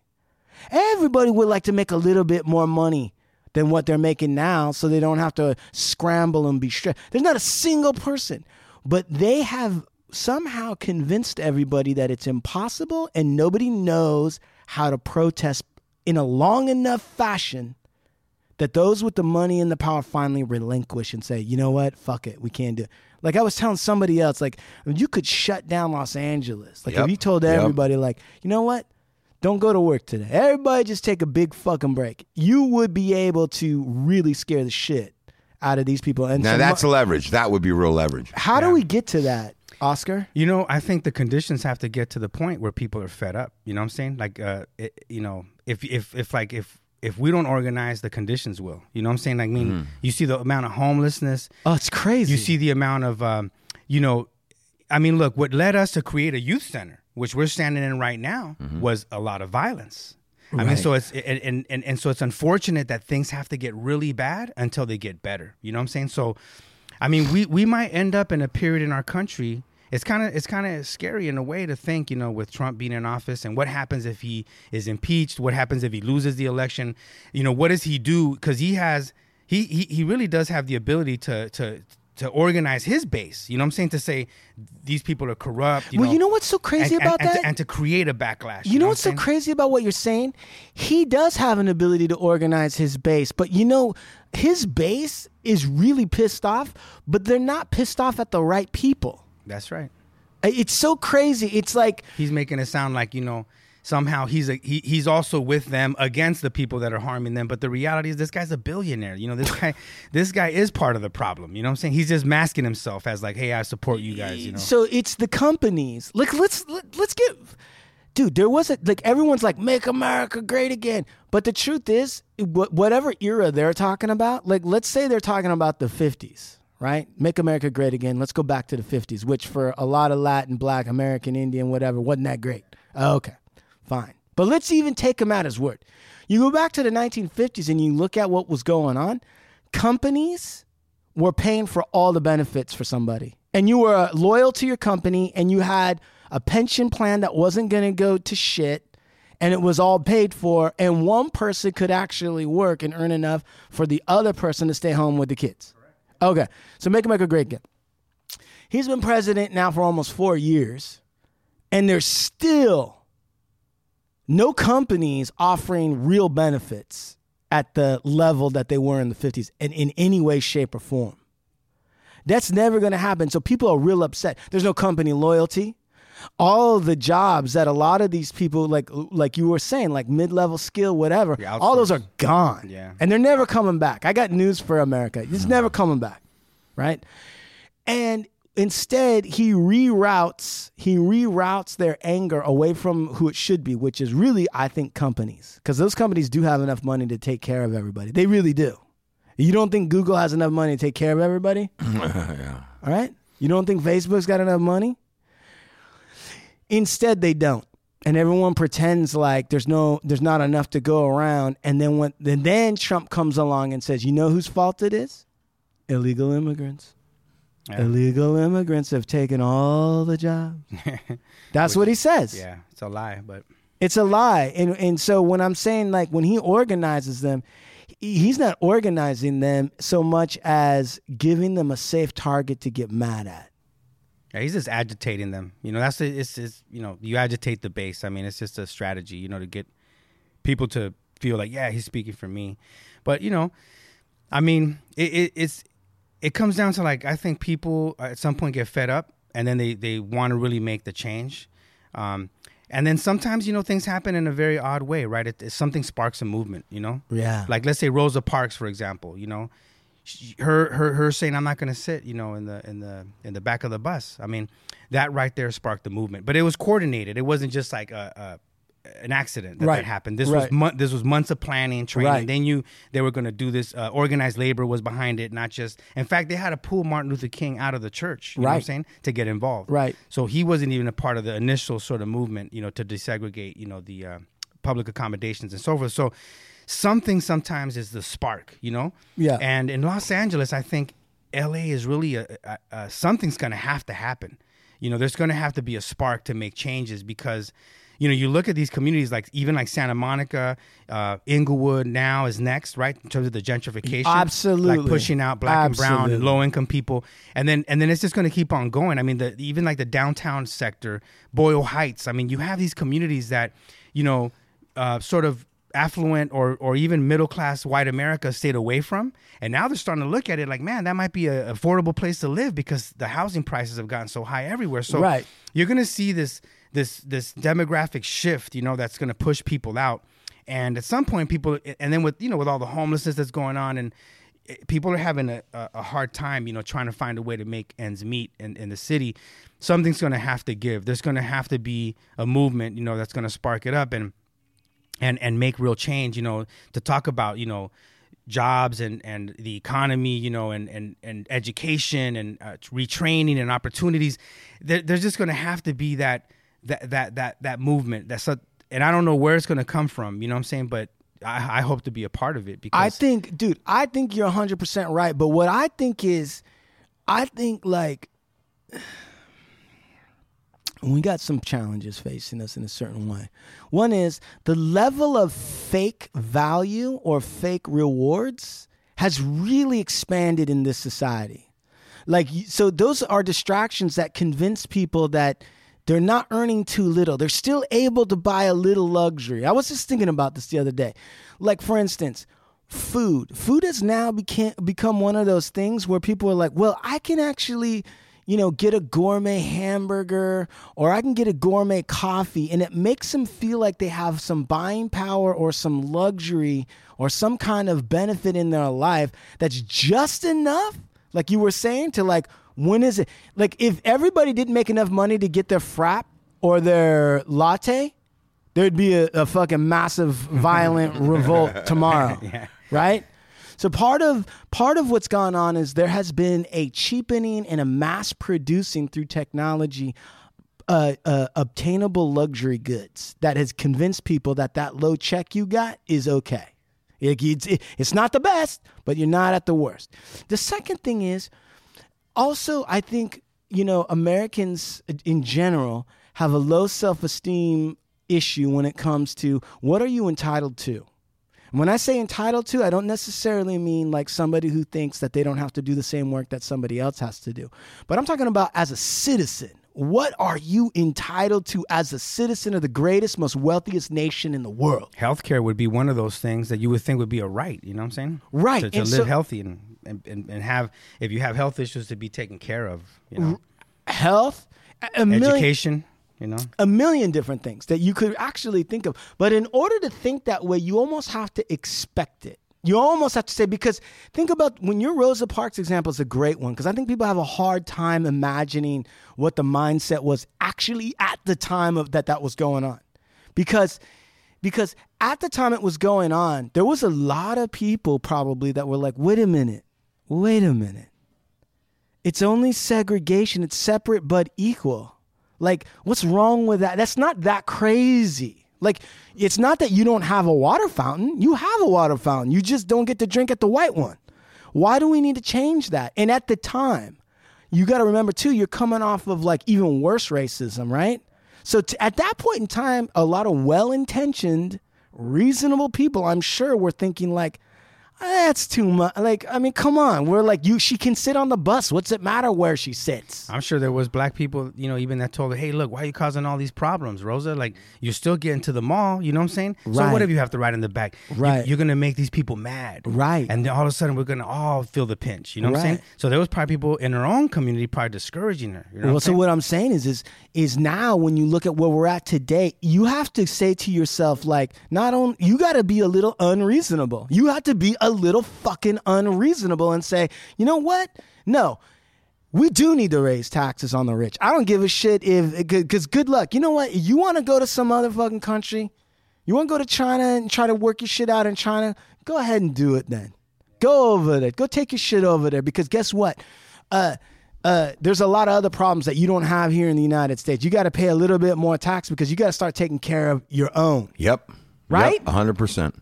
I mean, the, the the the the disparity in wealth It's crazy. is just too much. I Yeah, mean, It's it crazy. is. even in Los Angeles, I mean, you see, you know, it's like even in Santa Monica, it's like crazy, man. I grew up in a, in a- you know, there was uh, seven of us living in a two bedroom apartment. You know, I was student body president at Santa Monica High, and there was five of us living in one bedroom with two bunk beds. You know what I'm Right. saying? So one, two, three, four beds in one room, and I shared a bed with my sister. And I- Right. and I was a, you know, the 18 year old student body president at Santa Monica High. And I went to school with kids where my mom took the bus to work. They drove in Porsches, BMWs, and so forth. You know, you saw, you know, go to their homes and it's like, man, they got you know eight rooms, ten rooms, you know, with three people living in it. You know what I'm Right. saying? And that and, and when you start seeing these huge disparities where people are like.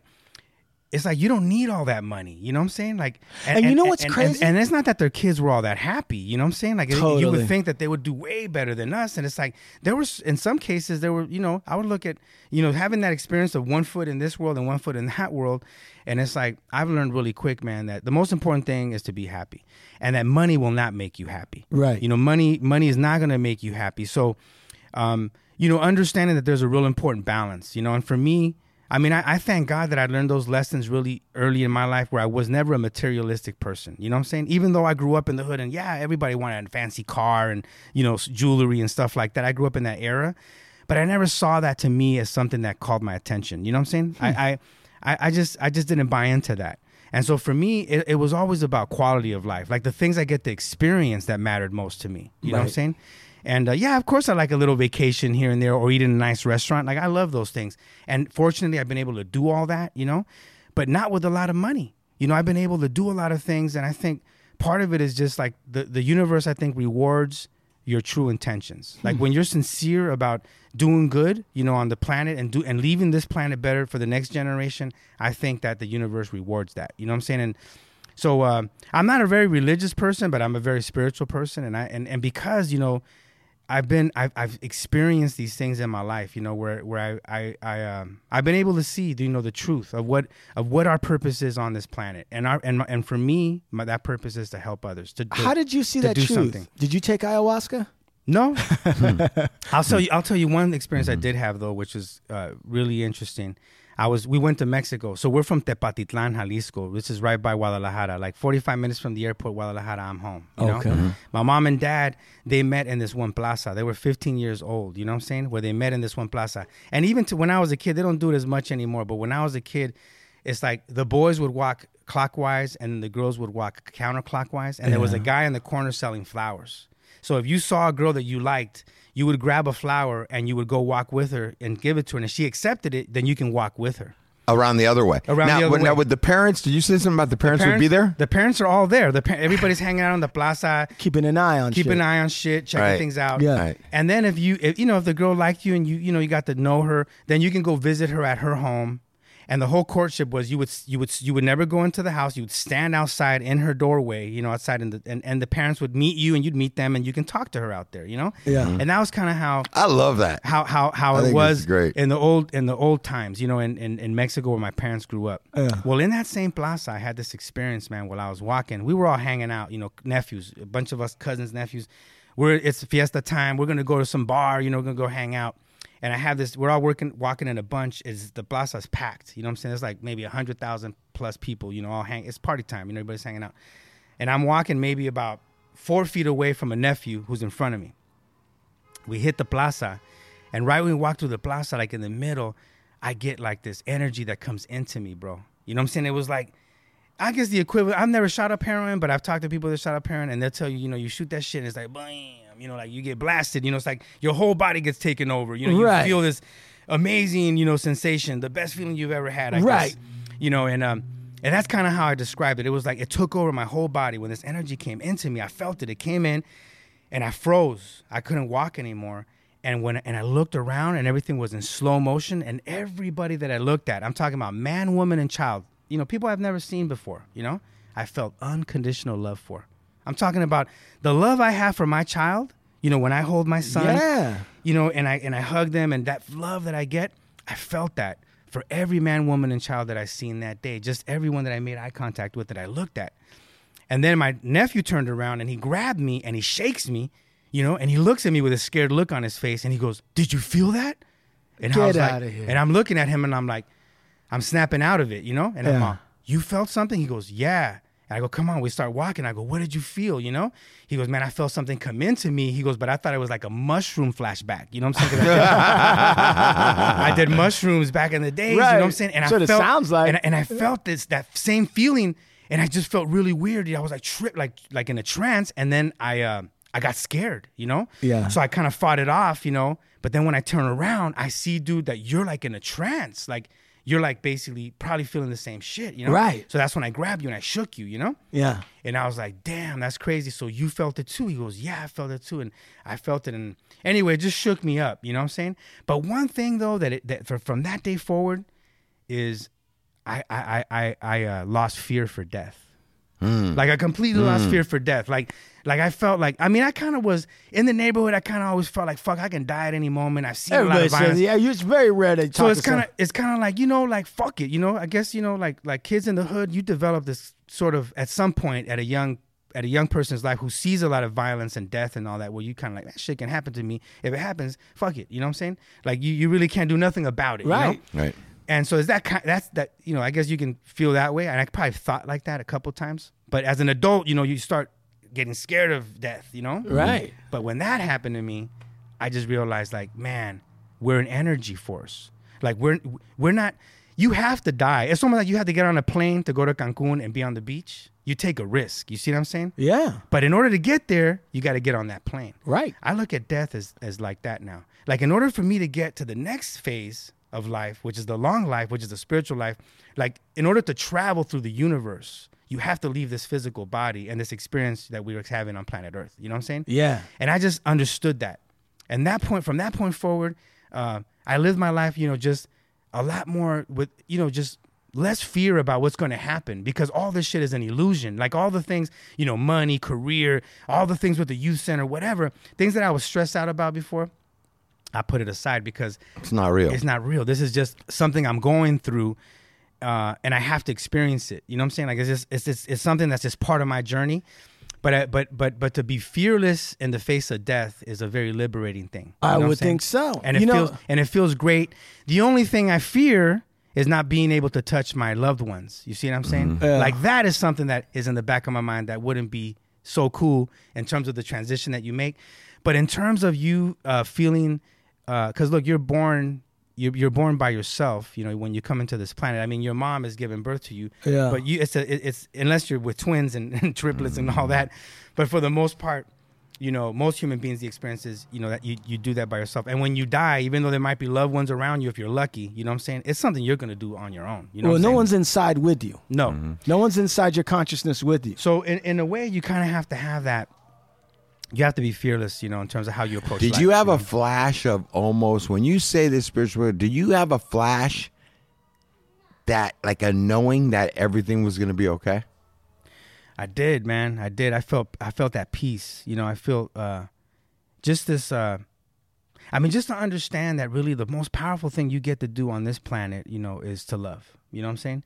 And love is a very powerful emotion. You know, it's it's something um, that's just Uh, I mean, even like che, che Guevara, right? One of his famous quotes is, you know, that a true revolutionary is is motivated by by love. You know, like like why are you going to give your life, you know, for a for a movement? You know what I'm saying? It's because mm. because you love the people, you love you you you, you love The humanity struggle, of it. the humanity of it, like Yeah. fighting for the poor. You know, like you have love for these people. If you if you have no love for these folks, You wouldn't risk your neck. you wouldn't risk your neck. You wouldn't make the Mm, sacrifices. And you know everything that that the youth center that I've done with the youth center, it's really ha- it has been. You know that's been my guiding.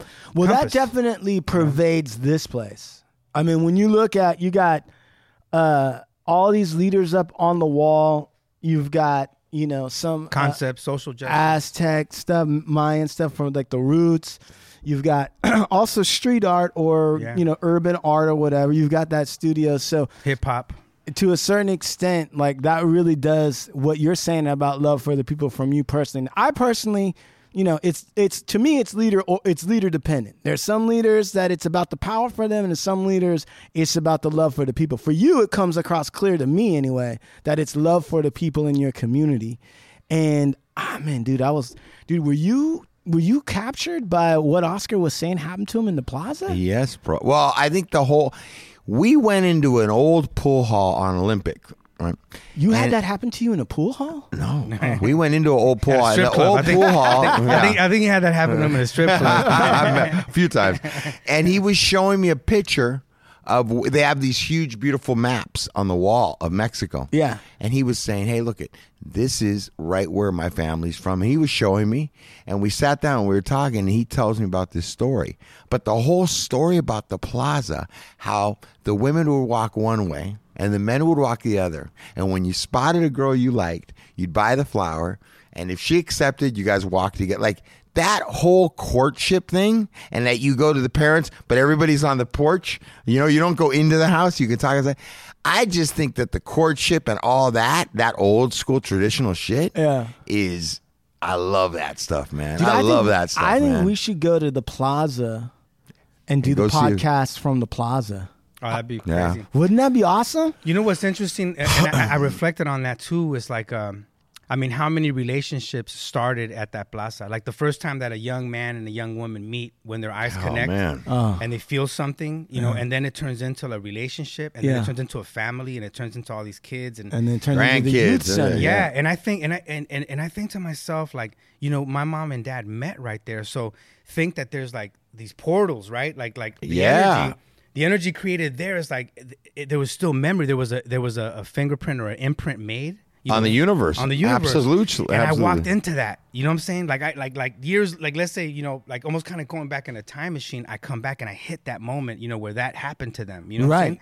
And if they if that doesn't happen between them at that moment, I'm not born. Right. You know what I'm saying? That's why in, in the movie Back to the Future, they're disappearing off the photograph because he's ruining when they first met in that high school. So, you know, we got to get, let's get Oscar to flux capacitor. Let's go back in time and, and see if we can't see that imprint. It'd be a trip. You know, the other thing I want to say about that, now that you reminded me, my mom, when she immigrated, you know, Yeah. she, she came to Santa Monica. My dad, my dad came here first, and my mom came, and she told me she arrived on a Friday, and by Monday she was working. You know, she's a hardworking woman. I love that. she got a job on a Monday I love that. at a laundry mat, like she was washing clothes. You know what I'm saying? Right here on 9th and Pico. When I opened up the first youth center, she walks into that facility and she looked around and she goes, This is where I got my first job. Get out of here. I opened the youth center without knowing in the exact same location, not the same building because it was a different building, but Right. the same exact location where my mom got her first job washing clothes. Get out of here. You think about that. That's How a crazy. that's a that that's a trip. Yep. And so and so to think that you know here you have immigrant women, right? Uh-huh.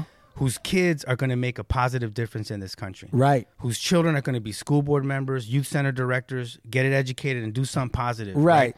And make this and make this country a better country. You know Instead of instead of building some kind of like bullshit wall that's not really going to solve any problems, just going to sound good on paper, but really just waste everyone's time and waste a lot of effort. Yeah, the. It's you know the thing is is is immigrants. I mean, first of all, I don't even like to consider you know Me- Mexicans as immigrants. You know because The border crossed the. Listen, Yeah. let me tell you something. You're talking to an American Indian, right? So when people start talking about immigration, I'm, I'm- my fucking mind almost explodes. I can imagine. I'm yeah. like, what do you mean? Yeah. We've been, you know, we've been in Chicago for a hundred years. you know, we're yeah. really from here, and I'm like, man, Yeah. get the fuck out of here. Yeah, no. The thing is, is uh, you know, me as Chicano, being Chicano, I see myself as indigenous. You know, like like I look at my grandma. You know, Of it's- course it's an are. Indian woman. Of course they you know, she's she's she's uh, you know, I I can just see it in in, in her. You know, and uh, you know when she was alive, she died at 104 years old. Your But- mother? Yeah, my grandmother. Your grandmother. My mom is still alive. but God uh, bless. so I see, I see, you know, I, I see that connection to the land and to,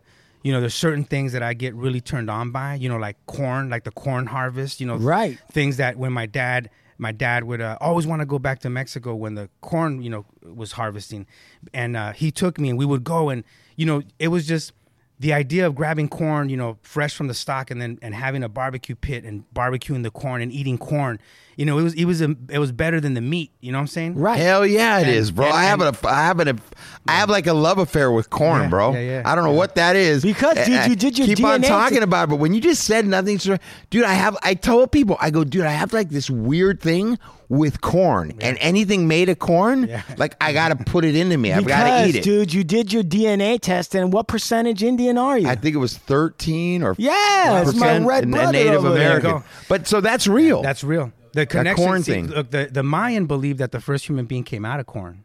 And I thought that was kind of ridiculous. But Wow. Just, but just as ridiculous as as the first uh, woman coming out of a a- man's a uh, rib. rib. Right. Right. Right. That's a ridiculous concept too if you think about it. So the idea that the first human being came out of corn was a little ridiculous when I first heard that that that theory.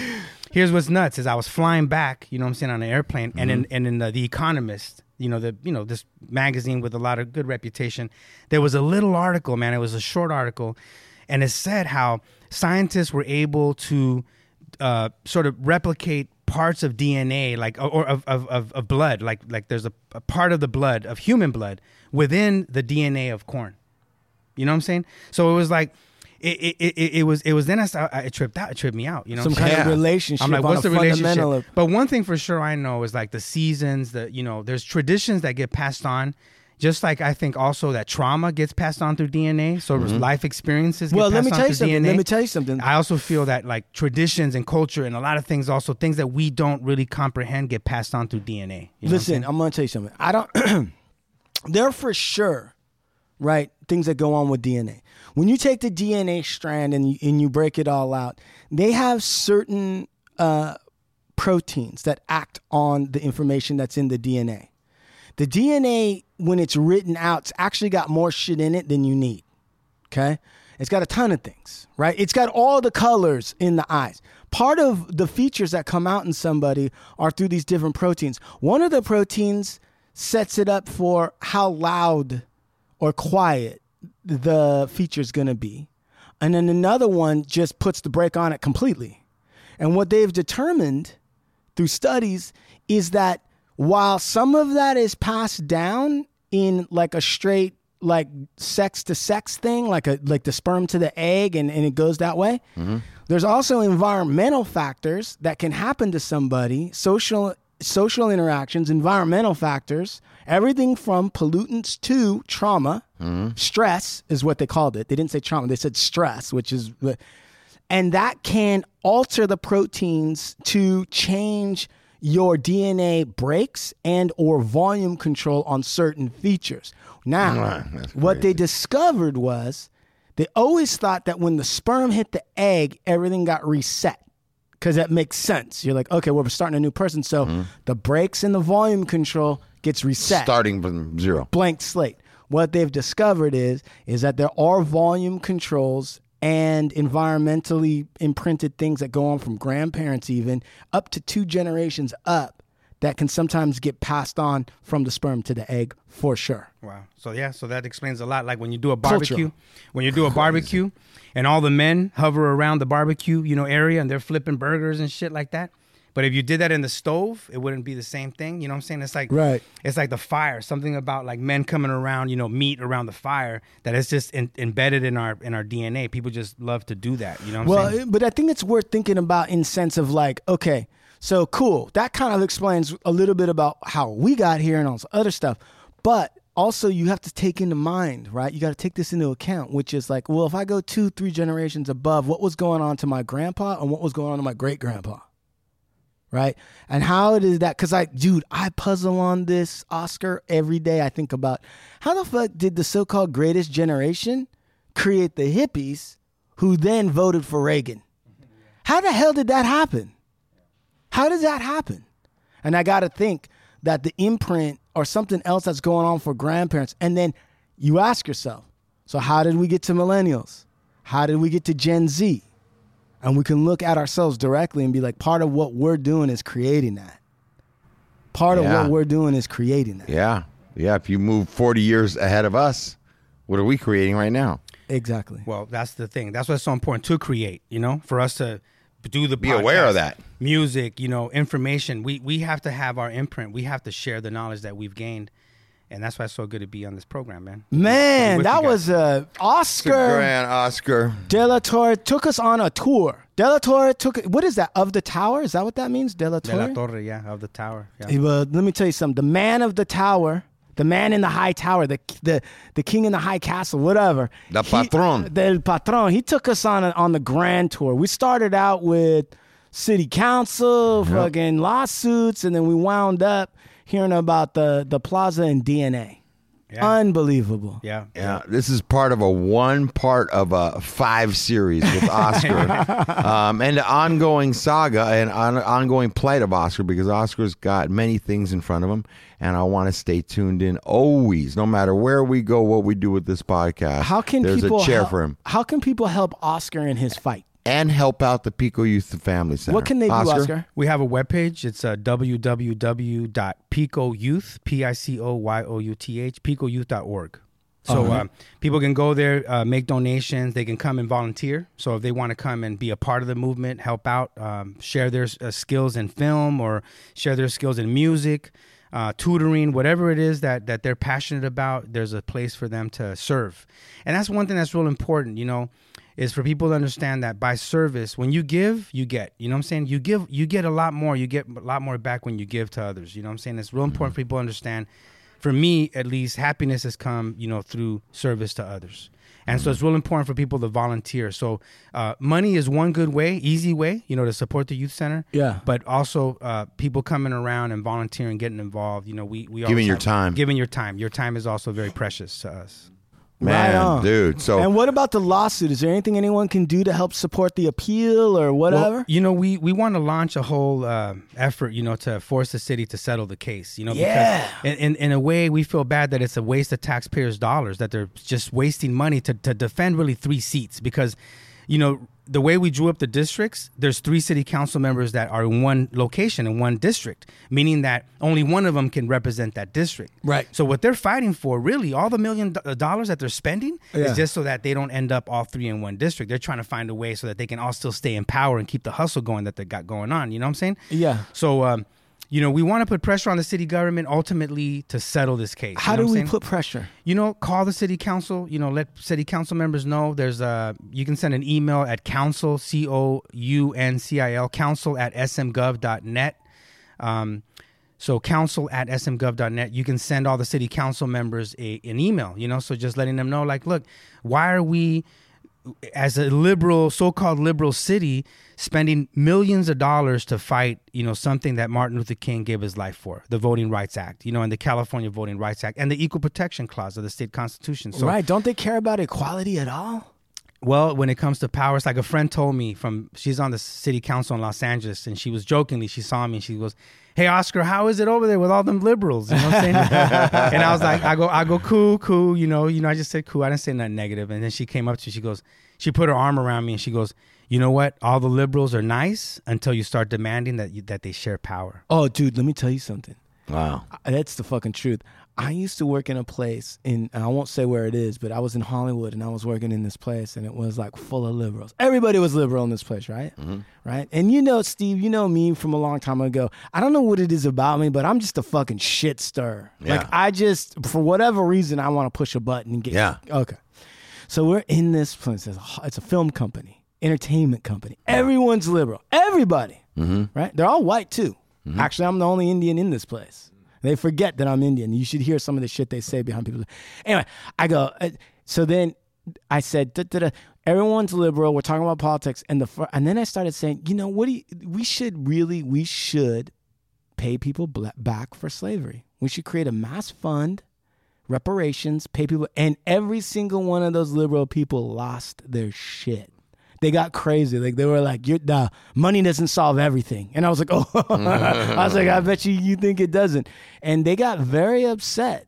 And uh, they considered themselves liberal, but the minute you started talking about money and giving money back or taking money away, it changes the whole game. Which goes to right to what Oscar was saying about talk about power, right? Yeah, no, exactly, and uh, you know, it's it, it's kind of. Uh, I mean, for me, I grew up in the city. I love the city. I've always had a vision of giving back to my city.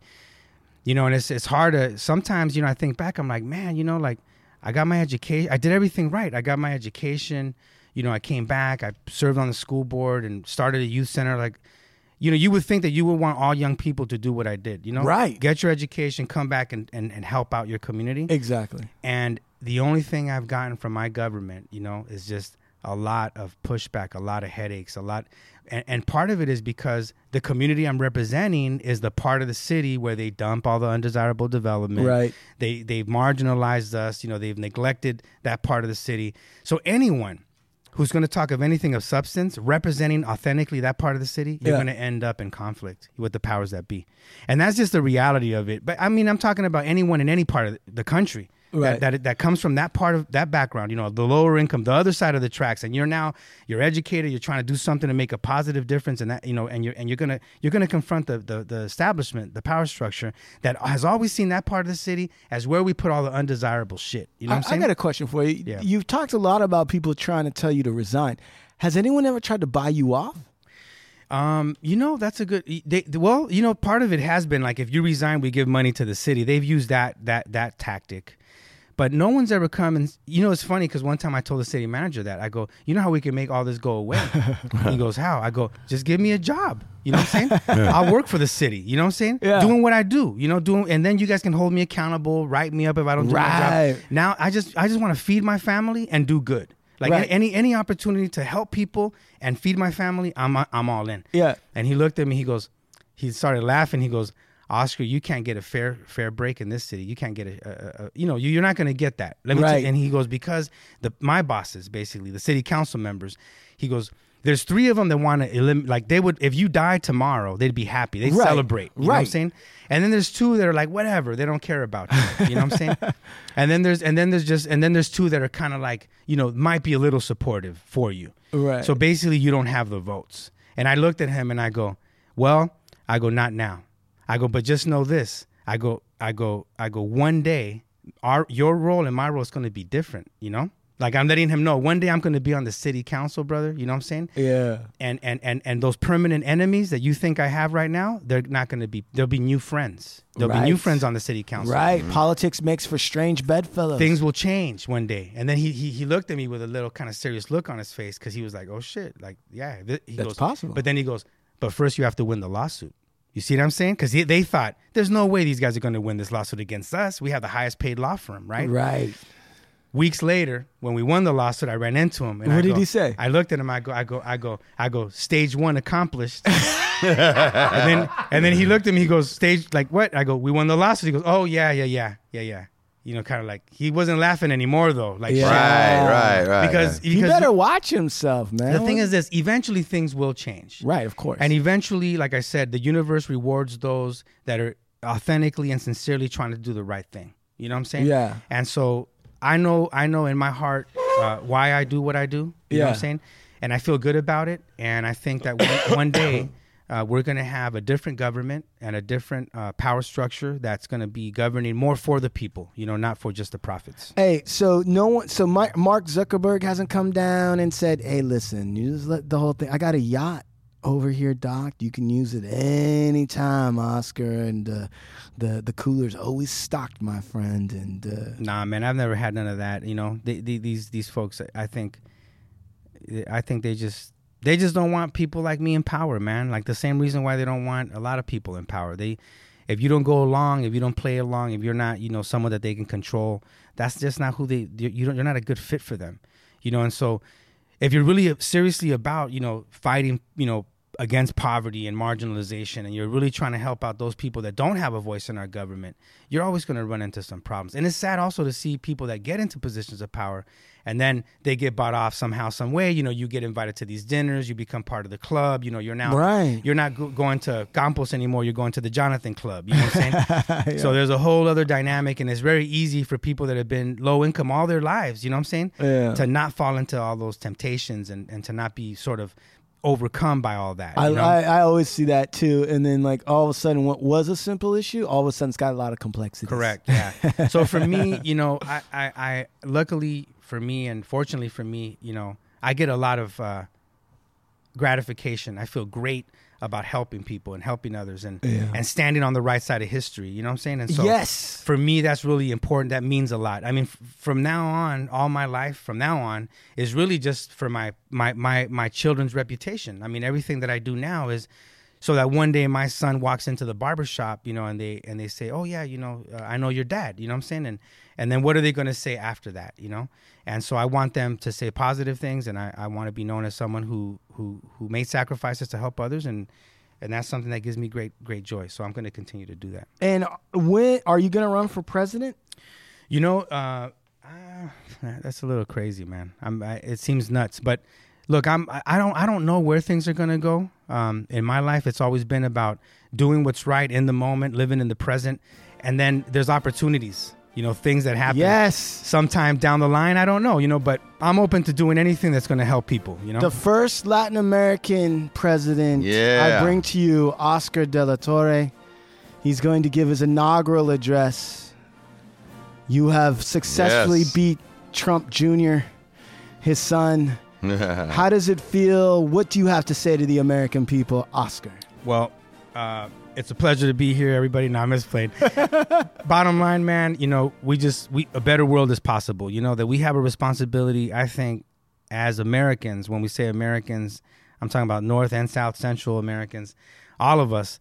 Uh, united, you know, to be good stewards, you know, good stewards of, of great power, you know, and uh, and and find a way to really make a better world, not just in our country, but to be mindful, you know, of, of how what we do impacts the world, you know, and people living in it. And we we want to we want to do what's right, you know, for the seven generations, you know. Right. And we've learned that, you know, from from from our our ancestors, you know, our people, you know, the the great tribes, you know, and the and the the what we call the Native Americans, you know, the people, the first people, you know, here in this country, have taught us a lot, you know, and and to think seven generations ahead in our decisions, I think, is the way to go.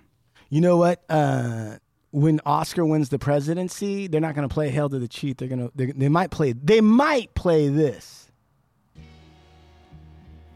They might play this, ladies and gentlemen. I bring you Ah, yeah. President Oscar De La Torre. Yeah, yeah, yeah. Come on. He wants to talk about the Red Brothers. He wants to talk about equality. Telling That's you. right. Oscar, I just thank you, man. Yeah. Thank you for coming on, man.